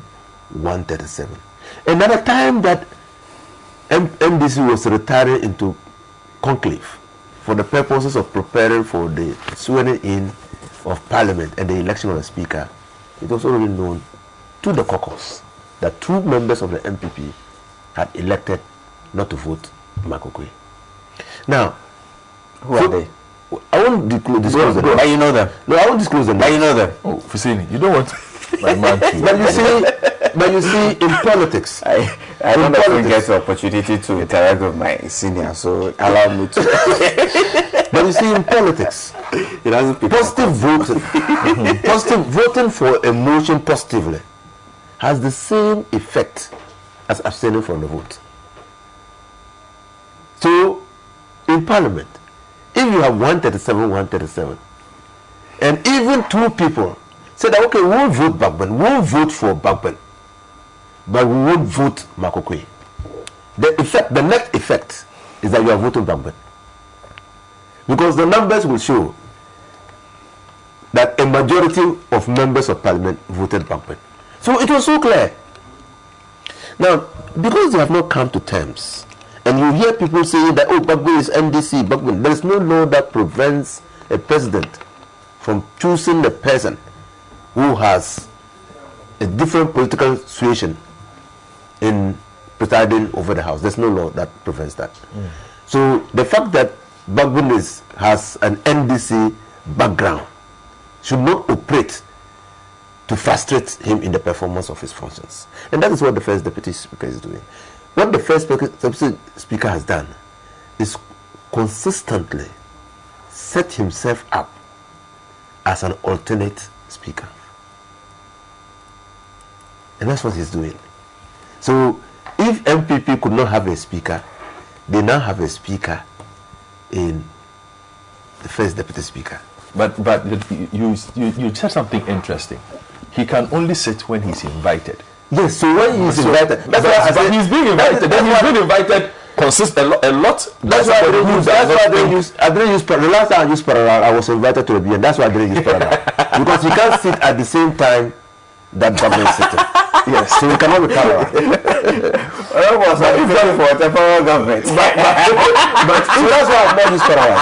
But if if you know that this person has a track record of setting aside what you do or disagreeing with you, why do you give him the opportunity so many times? Because that's what, that, what the standing order says. If you cannot, and the first deputy speaker is there, you invite him. If the first deputy speaker, unless he's not there, if he's there, you have to invite him. You see, order, respect, consistency. Can you imagine if the first and deputy speakers are there, and the speaker wants to leave a chair and invites the second deputy speaker instead of the first? You'll be introducing confusion into parliament. And that's why, by the practice and conventions of parliamentary practice, you don't do that. Mm. The deputy speaker, he chairs as deputy speaker. So you should be mindful of decisions that you have taken. In this particular decision, to reverse the exercise of judgment or the use of discretion by the speaker to admit a motion to set up a committee under Order one ninety-one to investigate COVID nineteen funds. You, the, the, the speaker haven't exercised that discretion, and he alone has that discretion. He alone has that discretion to admit the motion. And he admits the motion, and the speaker says, no, the admission of the motion was an error. You do not understand. He erred in admission the motion because there's a problem at council. So you are questioning. You see, it's just like a Court of Appeal, and the Court of Appeal judge questioning the ruling of a Supreme Court judge. You understand? Mm. Or a High Court questioning a Court of Appeal, or a Second Court questioning a High, high Court. court. You don't do that. If you want consistency, if you want rationality, if you want to protect the sanctity and dignity of Parliament, you don't do that. Now, if the motion is admitted, and, and in the days of Annan, when the M P P filed a motion to investigate the alleged five million bribe from Abacha. Was it alleged? It's not alleged. Because no court... Subsequent... No, no, no, no. No court, no... Ah, but you... Is that how you prove things in accounting? Subsequent facts are proven. No, what, what, no, no court, no, no commission of inquiry had established that fact. So I still say alleged. By subsequent facts. What I'm saying is that, what did Annan do? Then we say had majority in Parliament. But the motion was admitted by Justice Annan. Now, when the motion was admitted, a counter motion was filed, whether or not it was proper to set up the committee in view of the investigations that was being carried out by other state agencies. And that motion was debated, you know. And when that motion was debated, the, the, a vote was taken on that motion. It was said that it would be wrong to, for Parliament to set up a parallel investigative yeah. body to that those investigative bodies carrying out. And that's how that motion was defeated. It wasn't rejected because someone would get up and, and raise a preliminary objection that other committees or commissions are investigating. No. That's how Parliament takes decisions. You debate it. Okay. So I don't know why, uh, uh, uh, unless of course he, he was playing a game plan. I don't know why he entertained the objection, the preliminary objection that was raised to the admission of the motion, and put himself in that. that you should have just advised that they file a counter motion and demonstrate to the, to the Parliament that look. And the counter motion will be debated on the floor of the House, and the vote taken. And if the counter motion succeeded, then but you know why? The, hold, hold on for me. I, I will. I will, I, will, I have some new information coming in. I have to take a break to just deal with that. We'll take a break. Break. We'll be right back.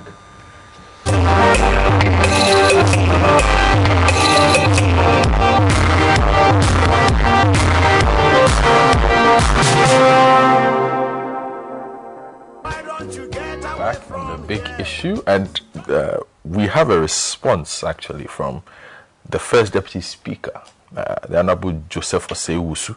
Uh, he has issued a statement uh, today uh, to, in response to the Right Honorable Speaker's communication on the twenty-third of February twenty twenty.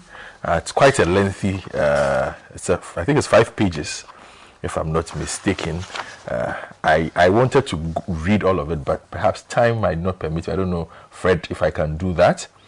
Um, but, okay, so let me just go through this quickly. It says, ladies and gentlemen, I've had to resort to the media to respond to the formal statements by the Speaker of Parliament, Right Honourable Alban Bagbin, to the House in the full glare of the media, because I, unlike the Speaker, do not have the privilege of the use of Order fifty-three one E, which the Speaker has frequently resorted to in the eighth Parliament. On Wednesday, the twenty-third of February, Mister Speaker once again issued one such formal communication by Mister Speaker. In the said formal communication, Mister Speaker purported to comment on the error, which in his view I committed when I permitted the Deputy Majority Leader to raise a preliminary objection to a motion Mister Speaker had earlier admitted, and which was advertised on the order paper for the twenty-third of February. Mister Speaker's complaint is that I should not have allowed the motion to be moved after same had been seconded, but rather I should have allowed it to be moved before the motion he had earlier admitted was seconded. I have read that Mister Speaker said that he had directed and actually instructed me to allow the Deputy Leader to move his motion before it was seconded. Whilst I do not doubt Mister Speaker's statement, I must confess that I heard otherwise, and I indeed so ruled and stated that the objection be moved after secondment. The hazard will bear me out that I stated clearly that Mister Speaker said the motion or the pre- preliminary objection be moved after secondment. Indeed, if this was an error, it was an error I shared with the minority, which also confirmed what I thought I heard Mister Speaker say. But Mister Speaker did not end it at pointing out my purported miscommunication or pres- misapprehension of his order. Rather, he continued to comment on what he says has become the penchant of the Honourable First Deputy Speaker to overrule my rulings, is to say the least unconstitutional, illegal and offensive. That's a quote. This is where I find Mister Speaker's communication to the House most unfair and totally unreflective of my conduct as the First Deputy Speaker in the seventh and eighth Parliament. Mister Speaker proceeded to cite as an example my ruling by the majority to declare the purported vote to reject the twenty twenty-two budget by one hundred thirty-seven of the two hundred seventy-five member House of Parliament as falling short of the number required to take a decision and therefore unconstitutional, null and void. In fact, in, for, in his statement from the chair, subsequent to that ruling, he described my conduct as tantamount to insubordination. On that occasion, I characteristically elected not to comment on Mister Speaker's statement in public in order not to create the impression that there is tension between him and his deputy.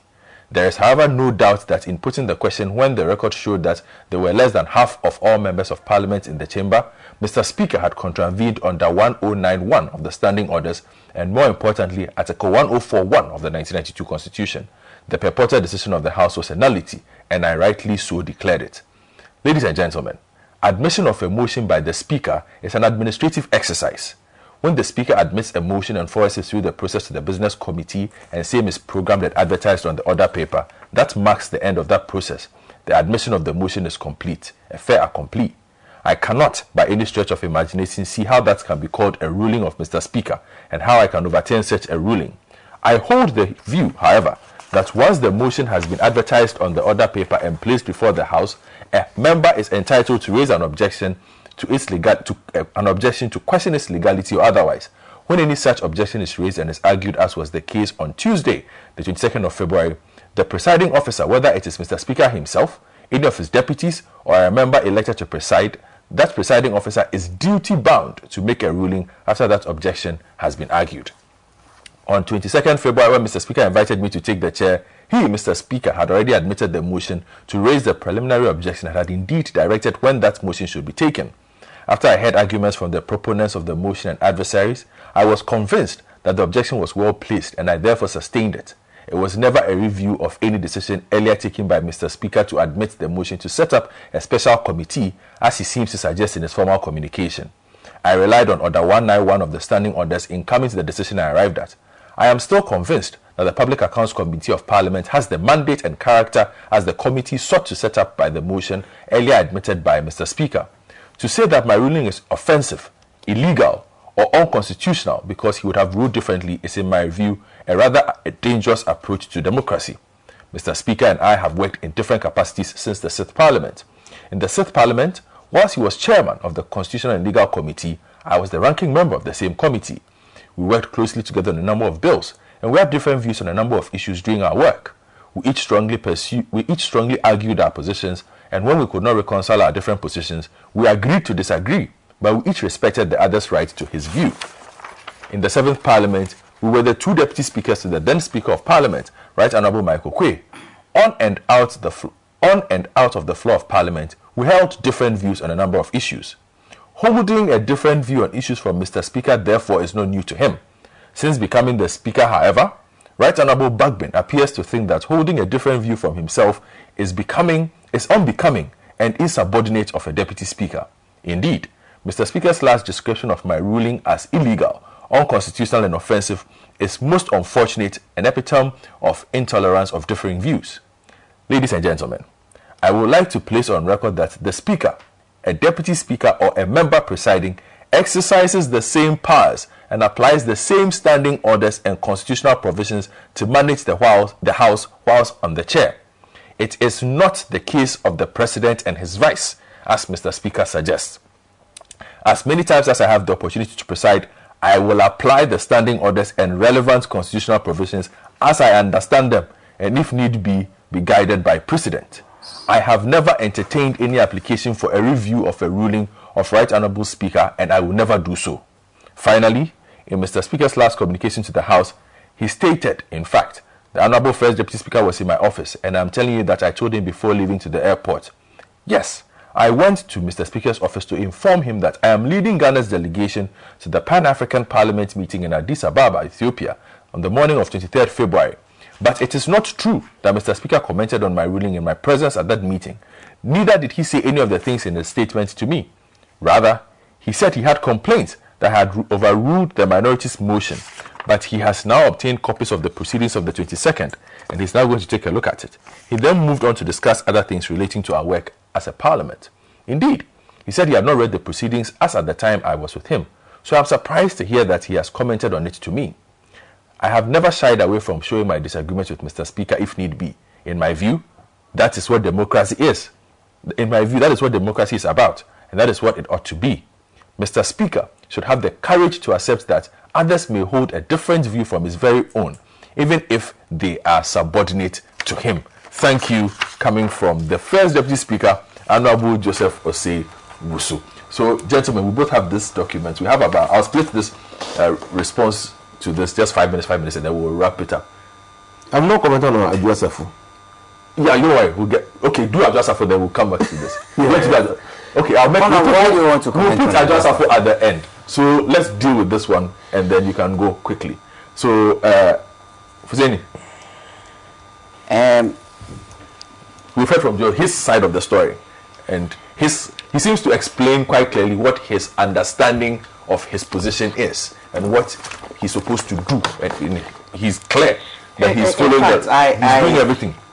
I, I agree in toto mm. with the position of the First Deputy Speaker, because uh, pedestal in others, when he presides mm. over the proceedings of the House, he exercises the same authority as the Speaker. Mm. It doesn't say that he should um, sit in the chair and continue with what the, the, the, the Speaker, the was, speaker doing. was doing. That's that even even before I, I, I get to the point. The case of the motion being accepted by the Speaker, there are procedures. I mean, before a motion is as, accepted at plenary, you should have shown to the Speaker, it has gone through processes. And like he said, those are administrative processes. And once you admit the motion, fair complete, the process is done. The next stage is where issues start at plenary. So I'm planning for what I, I glean, and for information I got is ex- exactly what the First Deputy Speaker is expressing in, in this in this release. Mm. There was a motion. And for me, from what I, I have heard, even before I came on this platform, was that um, the, the Speaker had accepted that the Deputy Majority Leader also states his case after the, the motion has been moved and seconded. And that's exactly what transpired. And this whole process went on just like any other motion will, will go through. And you made a ruling. And then you have a problem with this ruling because you don't, or you would have ruled differently. Is that tantamount to insubordination? When he, as first deputy, also has a right to rule on such issues when he's presiding. And he, like he said, he, he ruled based on his understanding of the rules and, and governed by the, the, the rules of parliament, first guided by the constitution, the standing orders and conventions. And that's exactly what he did. And for me, we should, we should, we should, we should recognize the fact that we read the same constitution, we read the same standing orders, we've seen that we have been through the same conventions in parliament, but we will disagree on issues based on our own um, um, in, intuitive or how we understand some of these provisions. And so for me, the first deputy speaker did nothing wrong. Nothing wrong. And I, I, I stand by him okay. with this press release. Everything that he has here, in fact, I have even heard. But like I said, I, I was privy to certain information. Which you said he did divulge. Yes, but thankfully, this matters on this platform. That he did that with the express instruction of the speaker that give the majority side also an opportunity to state their their their, their, their, objection. their, their objection to this motion. And he ruled the fact that we have already have a statutory body which has the, the, the mandate to undertake such audits within a given time, and this report is going to come back to Parliament, and Parliament is still going to have an opportunity through the Public Accounts Committee and even at plenary to also say. So why the duplication? No problem. Your Honourable Inusah. Well, so you see, this is another manifestation of the deep, deep rift in Parliament. Bagbin, Osei, uh, uh, Joseph Osei-Owusu, uh, Bagbin the Speaker, Osei, Joseph Osei-Owusu is a member of Parliament and also a first Deputy Speaker. The subject matter of what we are discussing happened in Parliament. The, the doors of Parliament are not closed to Joseph Osei-Owusu, but he decides to cut the court, court, I mean the court of public, the court of public arena, and that is the rift. I can assure you that, even though I'm not Bagbin, but I feel and believe that Bagbin will not be happy with this statement, and it will further entrench the rift. I thought that, and so I agree with Kojo Asante. Parliament should take opportunity in the new standing orders that, that they are coming up with to clearly demarcate and define the functions of the speaker, the powers of the speaker, the powers of the deputy speakers, and any other person presiding. Okay. It should be, it should be done. Clear. But Just, order fifty-three is order of business. It's just order of business. Order fifty-three that he relied on. When he is presiding as speaker and has communication, he can make that communication. He has communication, he can make that communication. Okay. As speaker. Okay. Now, and and Adwoa Safo, Adwoa Safo's case is an embarrassment. It's an embarrassment to the M P. Uh, no, no, we don't have too much attention. Just, just, just a second. I just a second. You see, Honorable made a, a statement that this is going to further. Uh, that's, that's his opinion. That's his opinion. No, no, that's his opinion. But I say that look, the speaker, as we have seen, he delves into territories that are, especially when he's presiding. It's okay. We, we've seen that before, so it's okay. No, we've not seen that before. We've seen it. He's the only we've speaker that is doing that. Sam George Okujo Tabla and Okuye, several videos and tips of that, so don't worry. No, no, no. No, no, no, no. Wait, let's let go. No, no, no, two no. minutes. So two I minutes. Two minutes. He just has two minutes. Let's go. The conduct of Adwoa Safo, the matters and information coming out of the presence absent of present absence of Adwoa Safo in Parliament is not only embarrassing. It's shocking. Mm. Yes. Oh. It's shocking and embarrassing because Adwoa Safo is a member of parliament for the Dobi Kwabinya constituency. Article ninety-seven one C makes it very clear that a, a member of parliament cannot be absent without the permission of the speaker for fifteen days. And he, if he is absent without the permission of the speaker, the conduct of that member of parliament has to be referred to the privileges committee for a reasonable explanation of his absence or her absence. If that cannot, if that member has no reasonable explanation, that member vacates. That's it. You see. Yes, Article ninety is very quiet. Uh, who triggers it? No, it's not. Who triggers it? Oh, this is a constitutional provision. Yeah, but who triggers it? No, this is a constitutional provision. You can even trigger it by going to court.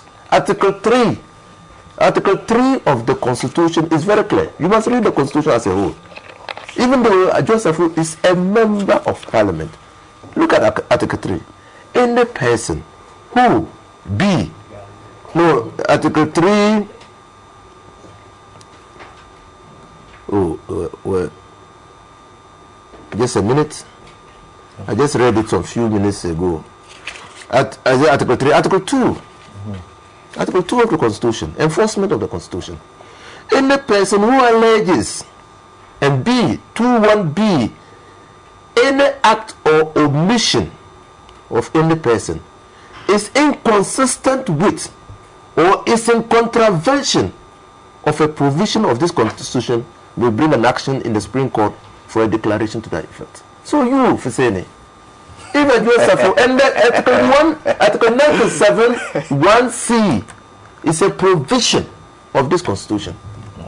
And if you allege that the act of absenting herself from Parliament or the omission of not bringing attending Parliament is in contravention of a provision of this Constitution, bring an action in the Supreme Court. So it's very clear.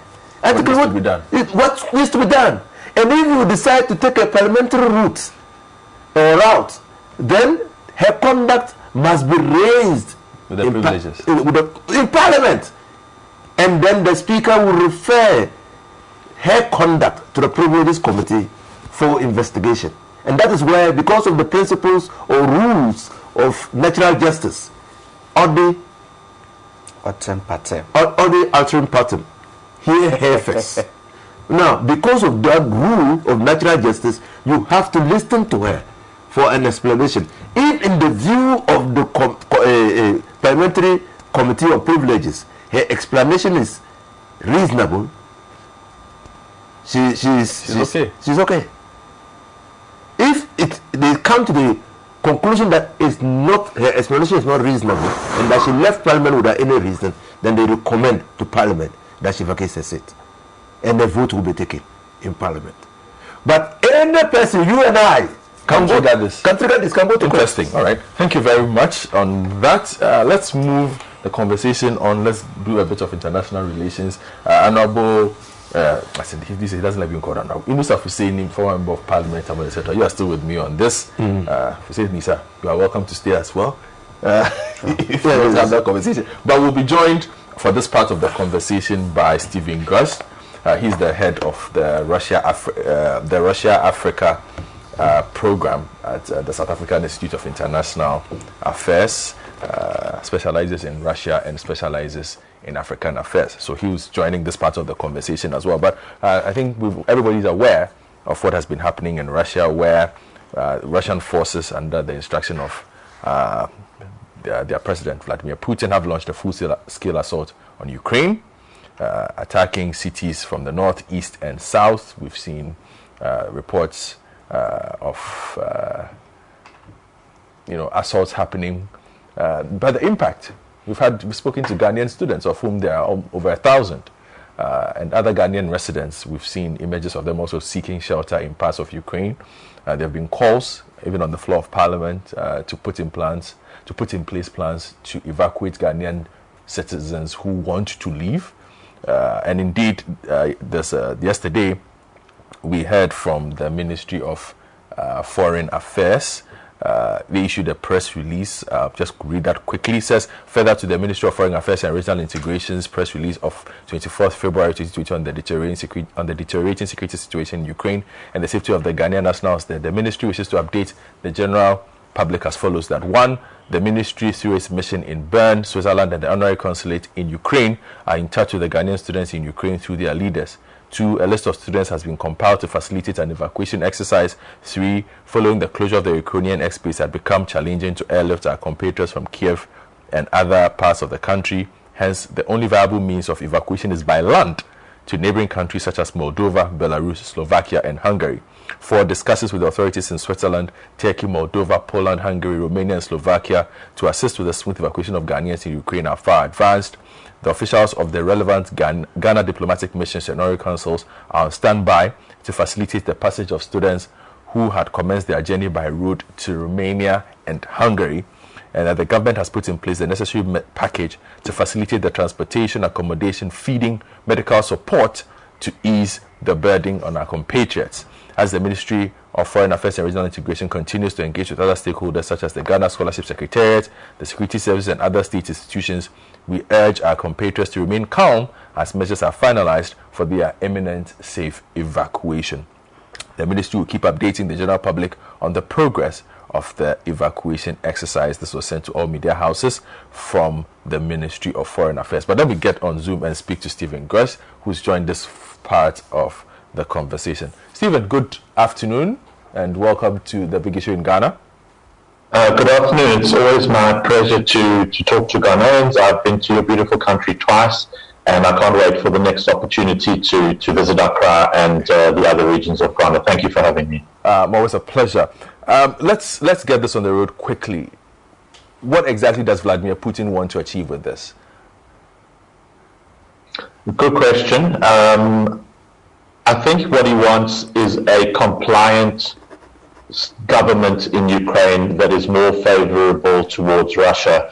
Uh, Ukraine's moves over the last decades since the Soviet Union broke up in nineteen ninety-one has been being uh, drifting sl- slowly closer and closer to the West. In twenty thirteen, it was uh, considering a, a partnership with the European Union and had talked about wanting to enter NATO. And for Putin, this was a step too far. And so Ukraine was invaded in twenty fourteen. Uh, Crimea was occupied. There was a sham referendum where ninety-nine percent uh, voted to be part of Russia. And there's been a low-level conflict in the Donbas region uh, uh, for the last eight years, where fourteen thousand uh, Ukrainians have died in that in that conflict. Uh, that was neither, that was a frozen conflict uh, spurred by Russian separatists and, and Russian troops. Um, it seems that he wants to regain the glory of the Soviet Union, of the Russian Tsars, that he wants a Russian sphere of influence in Eastern Europe where uh, other countries are not allowed to interfere, and he really wants a compliant regime in Kiev. It doesn't seem like he wants to uh, incorporate Kiev into Russia proper, but he wants a situation like is in Belarus at the moment, where uh, they allowed uh, Russian troops, for example, to, to um, mount attacks on Ukraine from Belarus ter- territory. I'm interested, but you, you're talking about the search for compliance. I, I, in this era that we live in, in this world that we live in, is twenty twenty-two. Wouldn't one say an invasion of a sovereign country under this pretext be uh, a bit of an extreme act just to get compliance? Absolutely. Um, I think uh, it, it is uh, an extreme act. Uh, many thought that they would never see a war of this scale on European soil ever again. After the European uh, integration project, after the end of the Cold War, um, and this is really a, a, a big country throwing its weight around, intimidating a small country, invading, attacking, Uh, undermining, and it's deplorable. And I think uh, credit must go to the African countries sitting on the U N Security Council, of which Ghana is one of them, as I'm sure you well know, mm. along with Gabon and Kenya. Uh, all three made very strong statements in support of a U N resolution on Ukraine, uh, condemning Russia. Of course, Russia itself vetoed that resolution, so it was not passed. But uh, I think all credit can go to our three African representatives on the U N Security Council this year for taking a very strong and unequivocal stand on this conflict and on where its origins were and, and what needs to be done. You, you, you talk about the responses, and it's about words again. Uh, Ghana said, Ghana used strong words, Kenya used strong words, Gabon used strong words. China holds a certain position that you cannot use these words. Uh, for the casual observer, there's a frustration with the international response to this. Th could there have been other options? Absolutely. I think uh, you know I can I can share the frustration of, of many of the citizens of the world. I mean, the the the bottom line is that I think African countries have very little leverage on this situation apart from are standing up for morals and principles. We don't have the huge amount of trade with Russia, although, of course, Russia has been much more uh, engaged and involved in Africa in the last twenty years, and in particular since twenty fourteen, when many of its markets closed up because of the first round of sanctions for the first invasion of Ukraine. Uh, we've also seen uh, the heavy presence of private military companies from Russia, including the Wagner Group, which have been involved in countries such as uh, Central African Republic, Burkina Faso, Mali, uh, and other countries in, in West Africa that have been subject to coups. There's a big correlation as to whether uh, there was a coup and whether there were Russian mercenaries either in that country or in neighboring countries, but I'll leave that there. Um, I mean, some say America should be sending troops, NATO should be sending troops. The fact is that Ukraine is not a member of NATO. It does have thirty members.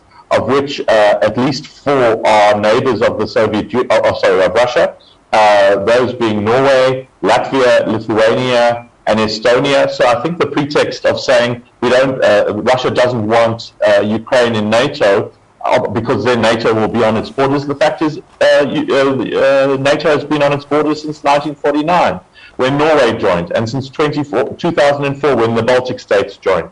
Um, you know.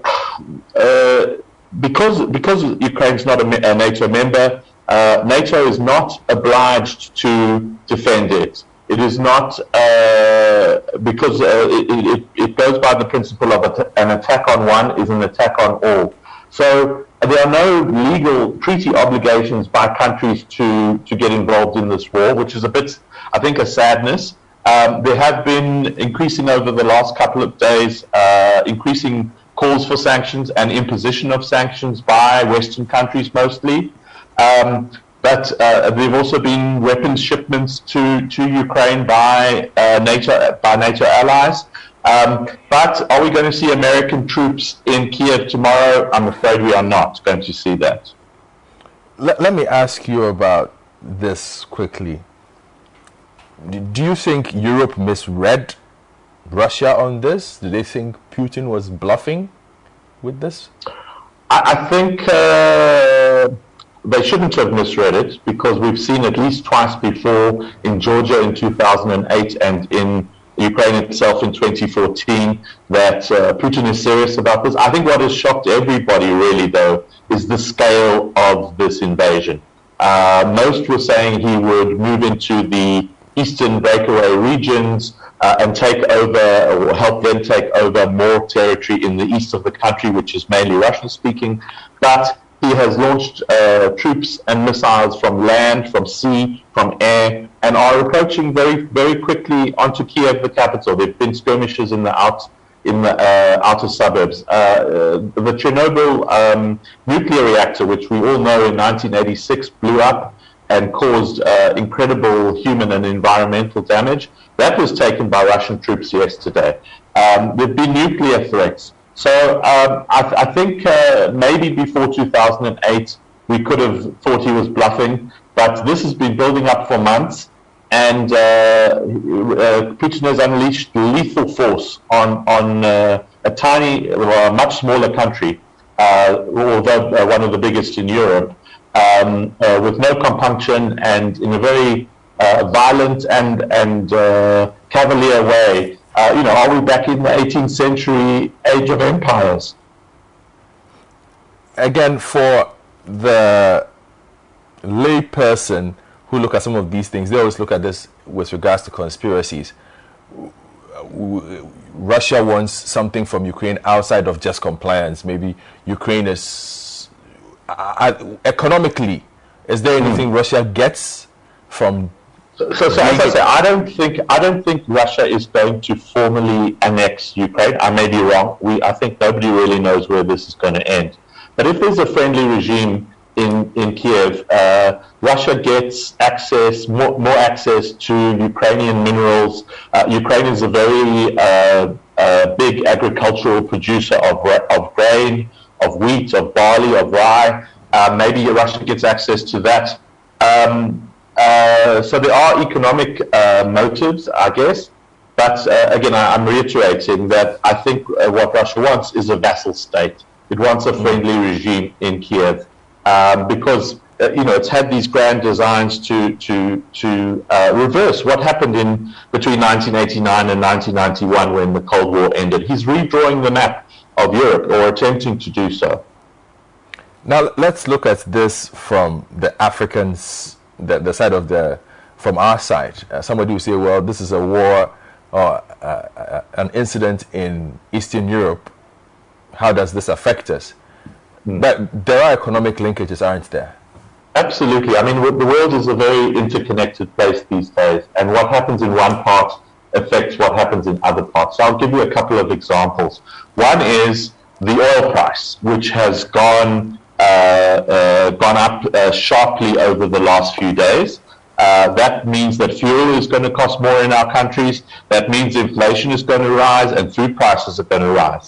The other thing, as I mentioned, is, is both our, agricult our agricultural countries and both export uh, a great deal of uh, grain and cereals to uh, Africa, including North Africa.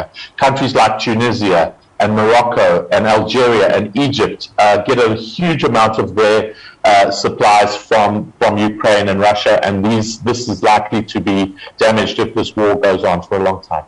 If you have an investment, if you're invested in the Ghanaian stock exchange, or you have a pension, or you have a retirement annuity, markets are taking a hit. Uh, so you are going to be worth less than you were worth uh, yesterday. And the most important thing for me is that this is about principles. This is about the principles of respect, of territorial integrity, of sovereignty, all of which are important African values. And if Russia can do this to a friendly neighbor, what's going to stop China doing this to Taiwan? What is this going to stop uh, uh, uh, Libya uh, taking over, trying to take over Algeria? What's to stop South Africa intimidating Lesotho? If we don't hold onto these important principles of our international system, everything is called into question. It's a real test for the United Nations. Um, it has so far not stepped up to the plate. It's something that uh, Secretary General Guterres has been asking for. My own president, Cyril Ramaphosa, has been asking for a greater U N role. But of course it's difficult because Russia is a permanent member of the U N Security Council, has already vetoed a, a Security Council resolution. Um, uh, India abstained, uh, the United Arab Emirates abstained, and so did China abstain. We have a, a council that's paralyzed by big power politics. So uh, these are testing times, but uh, I, I don't think anybody should be under the, the illusion that uh, the war is not going to affect them. Um, in the short term, it may help our countries which are metals exporters and minerals exporters and natural resource exporters, because if uh, Russian supply or Ukrainian supply is not able to get into the international system, uh, we may be able to pick up some of that trade.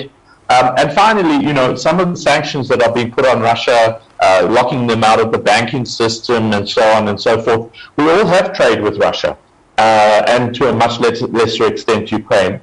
Global supply lines are going to be affected. So, um, yes, you know, some may say this is happening far away, but, you know, look what happened in nineteen fourteen, look what happened in nineteen thirty-nine. Small conflicts became global conflagrations.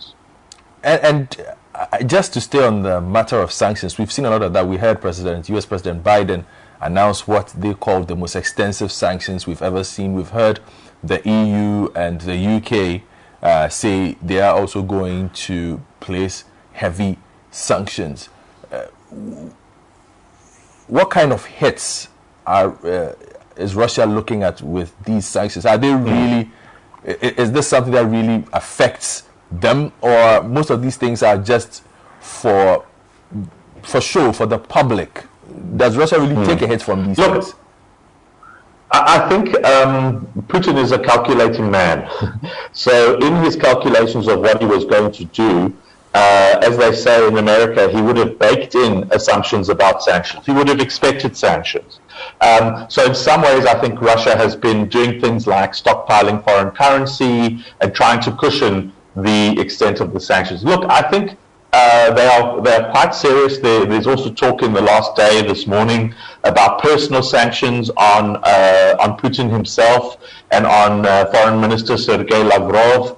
Um, if uh, and of course the big one that that many countries were pushing for is locking Russia out of the SWIFT system, which is how banks communicate. Um, you know, it may not hurt in the short term, but long term, when your markets are disrupted, when you can't raise credit.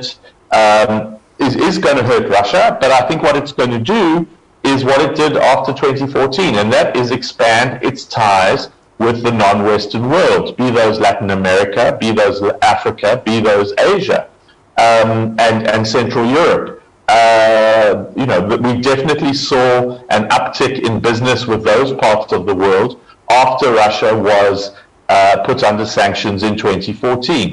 Um, I don't think sanctions are the most uh, effective weapon against Putin. He's been withstanding them for years, but I also don't think they are only symbolic and for public consumption. I think uh, they can be quite serious.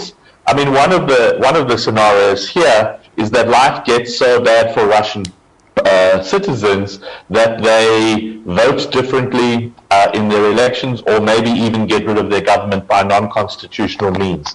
Um, I think, unfortunately, there's not a lot of space for, for free speech in Russia. Uh, these days, there's not a lot of independent media. And we saw uh, over yesterday, I think, uh, some twelve hundred people across fifty cities were arrested for anti-government and anti-war protests. So the likelihood of an uprising uh, is unlikely, I think, in Russia. And, of course, uh, elections have been very questionable. So even if Uh, there is a candidate that, that citizens prefer to Putin, uh, there's no guarantee that in a future election will be free and fair. And, you know, th this, this requires me to, you know, push the envelope with you a bit uh, on analysis, but how far do you think Putin is willing to push this? There's those who said, look, economically they are not in the best of places, so he cannot keep this up for long. So whatever it is mm. that his end game is, he has to achieve it within a, a limited period of time and then go back to the status quo, because the worse it gets, perhaps then he might also be inviting problems that he might not be able to deal with. So yes. When you look at this, so I think I think I, I think what a month. We, oh, thanks. Sorry, sorry, I cut you off there. No, um, I mean, what we're seeing is is a is a blitzkrieg, like we saw with uh, the German tax. Of the German attacks in uh, September nineteen thirty-nine. I mean, he's brought massive power to bear uh, on on Ukraine, um, and yes, the thinking is that he would want this over as soon as possible. However, uh, the Ukrainian armed forces and civilians have proved probably more resistant than he expected. They are fighting for their very lives, for the existence of their country, and they are doing it very bravely. I think we've also seen that from uh, President uh, Zelensky uh, really rallying the troops and uh, the population on social media and, and otherwise um, in a very, very difficult situation. Um, so, so I think, uh, you know, is, is, is Putin going to attack Poland and Lithuania and Latvia tomorrow? No, I don't think so. Um, is he going to push uh, for, for a change in NATO membership? I think he is. I don't think he's going to get it. I don't think you're ever going to see countries like the Baltics uh, leave NATO despite uh, uh, Russian designs on them. And I think that uh, this is going to be uh, a key, a key moment in the world. Uh, I think we're going to remember where we were during this conflict, because it is an extremely significant, uh, significant episode. I wish I was inside Putin's head to know what he ultimately wants. Um, as I say, my guess is a, uh, a very compliant, Russian-friendly, Moscow-friendly government in Kyiv.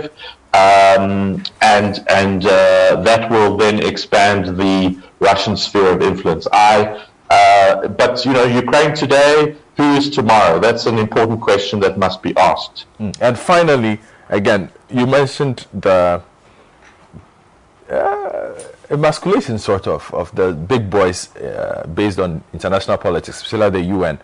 So I'm just naming three countries here. Who is able to move Russia to at least slow down a bit? China. What's your take on China? China, because China's in a bit of a tight spot, isn't it? China does not like breakaways. You know, we've seen the Taiwan situation and whatnot. Russia is basically saying they are peacekeepers uh, coming in to save a breakaway state of sorts. And China have abstained from voting. They interfered with the wording of the U N statement. Is China the country that moves Russia to say, hey, calm down a bit? I think I think China can potentially play that role. Uh, Russia and China have become very close uh, in the last decade. I think especially since uh, Xi Jinping has taken over. Um, they meet frequently for summits. They put out a communique a few months, ago, a few weeks ago, uh, saying that you know they are very deeply. Uh, there's deep friendship between the countries. I think China has the potential to play, uh, to put pressure on Russia. Whether it will do so is another question. As I said, we saw it not veto this U N uh, resolution, but it did abstain. Uh, so it's not, you know, I don't think we're going to expect China to do it tomorrow, but uh, I think I think China has a pivotal role, and I think it's it's also a sign of the change in the international order, where American power and European power has been on a steady decline, and China's has been has been rising. And so, um, whereas ten years ago it would have been uh, probably ridiculous to look to China as as as some way out of this conflict or some way to pressurize Russia, now it's a very realistic pro uh, proposition. Germany, some are saying they're also strong, but the conflict of interest perhaps might arise because they purchase so much gas from. Yeah. So they, they, their gas is their gas supply is absolutely dependent on Russia, um, and so they've been less keen to impose sanctions than than some other countries that are further away geographically. Um, but Germany has also been involved in diplomacy. Uh, the new Chancellor, Olaf Scholz, has gone to, to speak to Putin, uh, along with France's uh, Emmanuel Macron. So uh, Germany is very invested in this. Uh, what's, what's interesting is how, so far, NATO has been able to hang together, uh, but there are those who said that, that Germany opposes uh, some of the harshest sanctions because, of course, it serves, uh, it, it uh, stands to be um, uh, on the wrong side of them economically. And yeah, indeed, uh, you know, Russia has turned off the taps on, on gas supplies on previous occasions. Uh, so, you know, and Germany doesn't yet have an alternative. So. Uh, Germany's in a difficult position. Mm. All right. Thank you so much, uh, Stephen Gress, for your time this morning. Uh, he's, uh, uh, we've enjoyed the insights in Ghana. Um, I will keep you on for five more minutes just so you can hear the perspectives of my guest in studio, and perhaps you can add to that. Um, Inusah, so you've heard the European side, the African side, the Ghana side, obviously, is what has caught the attention here because we're looking at ways to bring uh, people who are there home. Uh, the F Ministry of Foreign Affairs has given us a roadmap of what it is that they are trying to do. Because Russian airspace is, uh, Ukrainian airspace is closed, so they are doing this by road. Not the easiest of circumstances. Yes, so the war in uh, Ukraine is very unfortunate. Uh, it's a failure of the world order. Uh, a new world order will emerge after uh, the Russia-Ukraine, uh, uh, Russia's invasion of U Ukraine. Uh, NATO will definitely become more powerful. Uh, there will be an arms race in the Baltic states that are part of NATO because uh, no one really understands what Russia will do next. Russia will do next. So people, there will be an arms race. Uh, The NATO will definitely not intervene in this conflict because the the the fact that if they do intervene, the consequences can be tragic. Uh, because uh, uh, the, the, the Kuba Third World War, and no one will want to see uh, missiles falling in his cities. And moreover, Ukraine is not a member. Uh, Russia believes that it has legitimate interests, uh, and the closeness of uh, Ukraine to Russia, in fact, the share borders, uh, the Donbas region uh, and the other uh, uh, region has been said to be part of Russia. Crimea was annexed uh, a few years ago uh, by uh, Russia. So clearly, uh, there is a historical demand from Putin that Ukraine is part of Russia. But at, at this time, no one really understands whether he wants a change of regime, mm-hmm. even though he's called for that. He's called on the soldiers of Ukraine to topple their government. What he's calling for that is arranging and asking for a meeting between himself and Zelensky to discuss the way forward. So no one really has been able to enter into Putin's mind to understand the game that he's playing, except that everybody's worried. America read, and precisely so, that the, with the numbers of troops at Arsenal that have been massed up on the borders of Ukraine, Putin was going to attack, and that he was just looking for a pretext mm. uh, to be able to attack. Uh, yeah. For once, uh, for, for the first time in a long time, American intelligence was on point. On point. so, so, so, so, so clearly, clearly, but the difficulty that I have understanding the invasion, even though I appreciate the strategic uh, security concerns of uh, Russia, is why diplomacy and dialogue could not be used to solve this problem. I mean, Russia has been able to get NATO to hold on to the application of uh, Ukraine. Ukraine to join NATO. And, and if they have been able to do so, why they think that they can continue on that basis? Yes, and I agree. That's, that's an interesting question, though. Hold on. Uh, Stephen, yes, can you, can you help uh, my good friend here with that question? Why, why did Russia stop talking? The talking would have, nothing had really changed, or progress had been made. Did we miss something? I think, I think uh, his, these, these are not plans that uh, were hatched overnight for this invasion. If you see the way uh, it was so coordinated, um, I think things really accelerated when Russia recognized the two breakaway statelets of Donetsk and Luhansk on Tuesday. Um, which gave him a pretext to send his peacekeepers in. I don't know what peace they were keeping, um, and and uh, to escalate this. So I think uh, probably, maybe I'm wrong, but but probably no amount of trying and diplomacy and negotiations would have deterred him from this course which he's been planning for a long time. So, you know, I commend the efforts of, of uh, President Biden and President Macron and Chancellor Scholz and others um, who have been shuttling from Moscow to Paris to London to Washington. Uh, uh, but, uh, you know, I mean, some have said that uh, NATO should just say, we don't, we, we the, the fact is, there, there were no firm plans to integrate Ukraine into NATO and for it to become a member. Um, that, that was acknowledged and recognized that that would be very difficult, but it's never been completely ruled out. And the Americans and NATO are saying every country must be free to choose its own alliances, and they will not uh, uh, expel countries from NATO, or they, uh, and they will not say that Ukraine will never become a member of NATO. But the reality is there's no uh, formal fast-track process for, for, for Ukraine to become a, a member of NATO. So. Um, uh, you know, uh, maybe that is something that could have uh, could have been worked out uh, um, diplomatically, but with this amount of, of troops uh, going through a, a sovereign country like Belarus, uh, uh, launching attacks from the sea, this wasn't planned yesterday. Mm. Thank you very much, Stephen. So, Anabo, uh, it, it, it definitely wasn't planned yesterday. I mean, it does, definitely wasn't planned.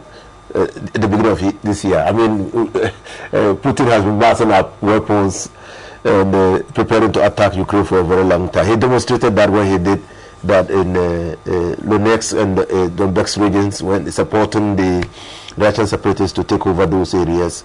And like he said, strategically providing a basis for the movement of his troops when he went to parliament to get parliament to approve of his deployment of troops outside the territory of Ukraine. Clearly, th these were I mean, a, a, a plans that were from the rule book that he was following.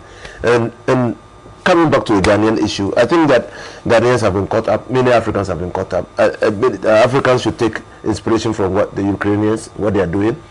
I mean, it's not all areas of Ukraine that are unsafe.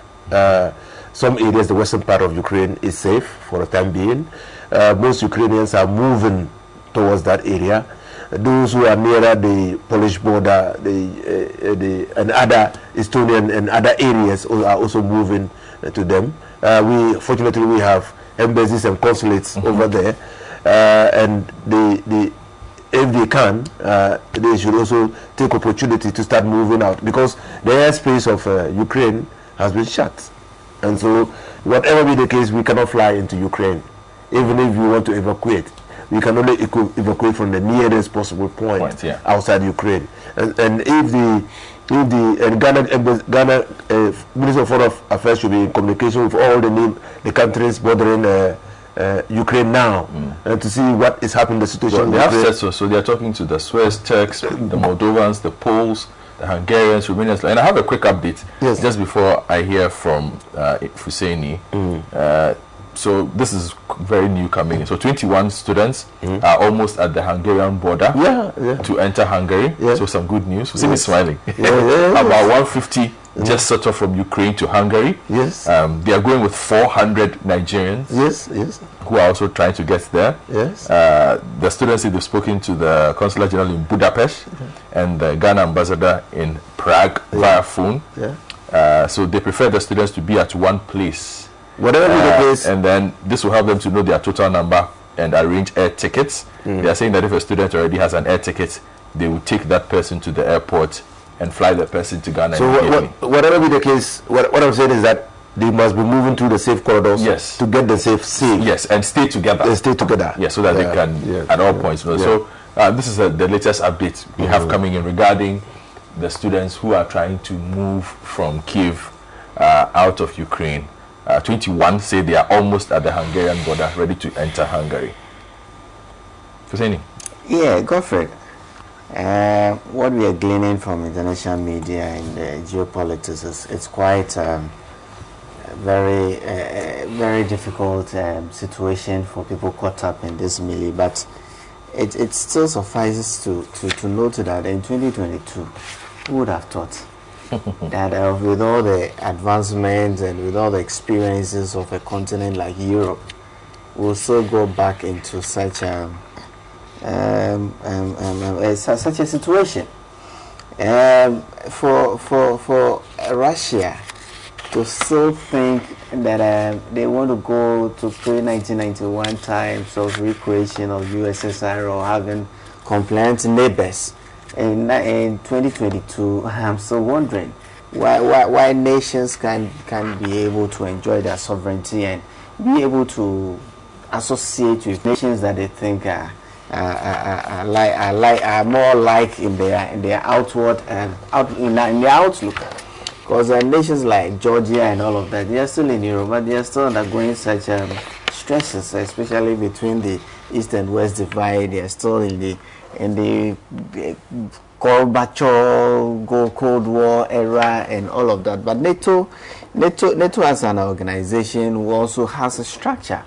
And NATO has uh, very different degrees of membership. I mean, countries like India, they have very complicated relationship with NATO.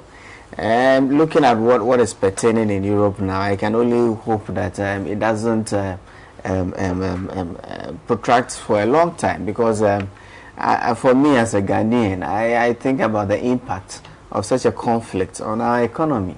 Already, look at what, what we are we are having today. Transport fares have gone up. Fifteen percent. Um, in the last couple of days, we have moved from ninety dollars per barrel to uh, hundred. First time since twenty fourteen. Mm. First time highest price. We are experiencing highest prices in eight years.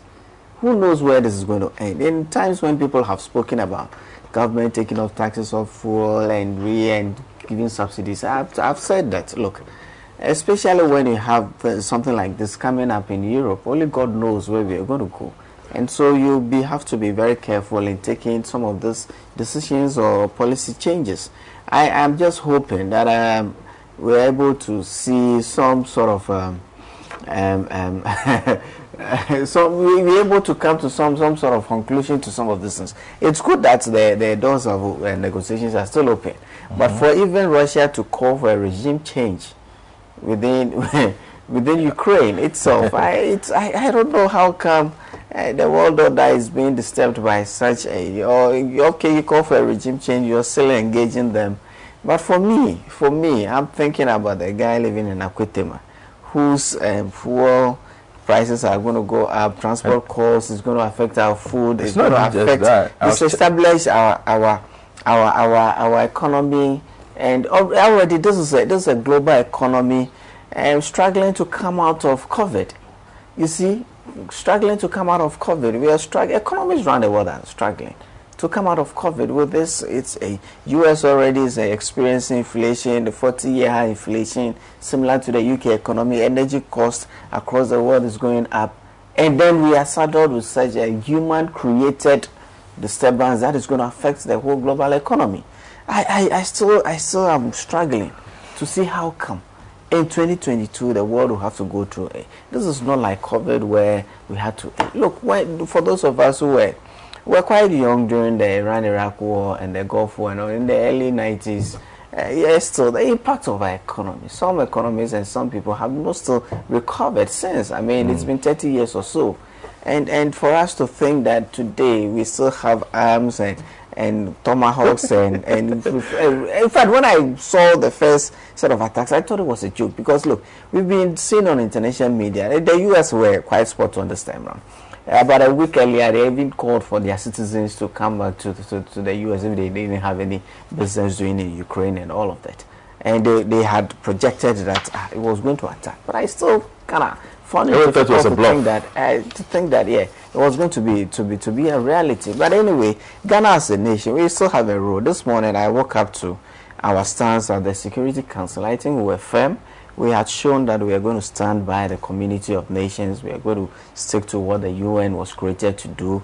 And I don't know how effective that is going to be, but I think that we have to be consistent in our foreign policy. We have to also seek the interests of our, our, our nationals.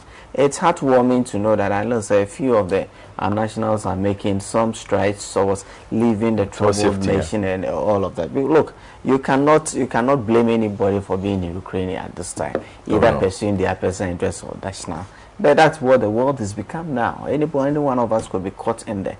So as a government, I'm, I'm also happy that the Ministry of Foreign Affairs is still up, up to be then giving updates. Right. I'm hoping that over time we'll get we'll get to know that our, our, our Our citizens, anywhere they are, are safe.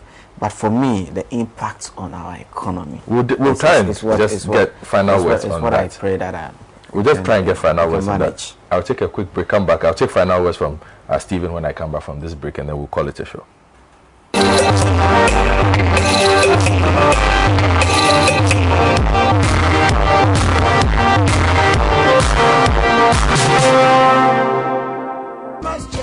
But I think uh, President Zelensky himself may be in danger. I think they're going to try and get him somehow. They might try and kill him or capture him or cause him to flee. Um, and then uh, I think diplomacy will probably kick in again. Um, I, I think uh, more sanctions will probably be applied. Uh, but uh, I, I, I wouldn't... I think uh, it's, it's dangerous to predict in these situations. We'll have to just sit tight and... and wait and see, and how all the different pieces of this puzzle fit together. But what, what somebody said uh, earlier in the week to me is this might be an opportunity for Africa to push, one, for the important principles on which uh, the global international order is founded, sovereignty, territorial integrity, but it may also be an opportunity to push for a change to the Security Council and the governance architecture. Um, for a long time, African countries have been saying we need a permanent, we need more than one permanent seat on a on a reformed Security Council um, uh, with a veto. Uh, that reform has gone absolutely nowhere because the big powers have refused to entertain it. But uh, maybe, you know, sometimes things change in international institutions when there's a big global rupture. And, uh, you know, it might be that opportunity. I don't know. We'll see in the coming days. But we also uh, wish safety to those uh, Ghanaians trying to get out of Ukraine. Uh, it's good that your government is, is doing its best. Uh, very difficult with no airspace uh, over, over Ukraine being open. But I, I, I hope and pray that everybody gets home safely. And again, I just want to commend Ghana for its uh, mature stance and its principled stance on the U N Security Council. I think um, Africa can be proud of your country. Mm, thank you very much, uh, Stephen. Let me just take a couple of messages uh, that have come through on today's show and all the conversations that we've had. Uh, so, uh, Siemens from Jowulu, and I'm just putting the messages together, so uh, from Parliament and everything. Uh, says, why uh, won't uh, Fuseini Issa advise his comrades to also soften their stance? They don't have the numbers, so dialogue and compromise is the best way to go, rather than always blaming the speaker. Fuseini, you can take that message back. Akumia from airport says, if you take something that doesn't belong to you, you only have a problem going forward. So we are not surprised by the problems that the P P is facing. Uh, Joe Weiss's misconduct on the floor of Parliament has become one too many. Um, that is coming from Honorable Ayuba from um, Yabon. This one says, uh, uh, Anyagri Gideon from Garu says, there is no smoke without fire. There is something wrong somewhere. Leadership of the N P P should stop attacking Adwoa Safo and rather meet her and find out the cause of her problems and solve it with maturity. Any short, anything short of this will be a stumbling block on the N P P's path. And uh, Gamba Zahaga from Wale Wale says, I don't support what Doctor Amoako-Baah is saying, uh, that the N P P is having one thirty-eight and one thirty-seven in Parliament, so N P P is the majority in Parliament. Can I ask him this? What happened during the voting of the Speaker in Parliament? Well, Honorable uh, Inusah Fuseini explained exactly what happened uh, with the voting. Um, uh, This one also is Ahaji Hamza from Pig Farm says, truth be said, the first deputy speaker and the majority members in Parliament are doing all that they could, the, all that they can to undermine the power and authority of the Speaker of Parliament, simply because it does not come from their party. I am happy the Speaker of Parliament has demonstrated that he will not be taken for granted. The Speaker of Parliament is operating according to the standing orders of Parliament. And uh, Zylix Duane in London. Good morning, Alex. I think you had a birthday this week, did you not? Uh, My Liverpool friend. Yes. Hi to him, and, and we're hoping yeah. to I think this week was his birthday, so you have to wish him happy birthday. Yeah, yeah, yeah. Happy birthday, Alex. We're on a uh, common platform. Right? Oh, okay. Yeah. So it says, I agree with uh, the speaker. What Joseph Wusu is doing is egregious and unacceptable. So, oh. You just wish the man a happy birthday. Let it go. My name is Godfred Akoto Boafo. I hope you had a fantastic show. Thank you to the former member of Parliament of Tamale Central, enjoy, happily enjoying his retirement, and uh, also um, uh, uh, Fuseini Issa, and also thank you to Stephen Gress. Active service. Yes, Stephen Gress, Head African Governance and Diplomacy. Active service aware. Joining us. Have a good weekend. In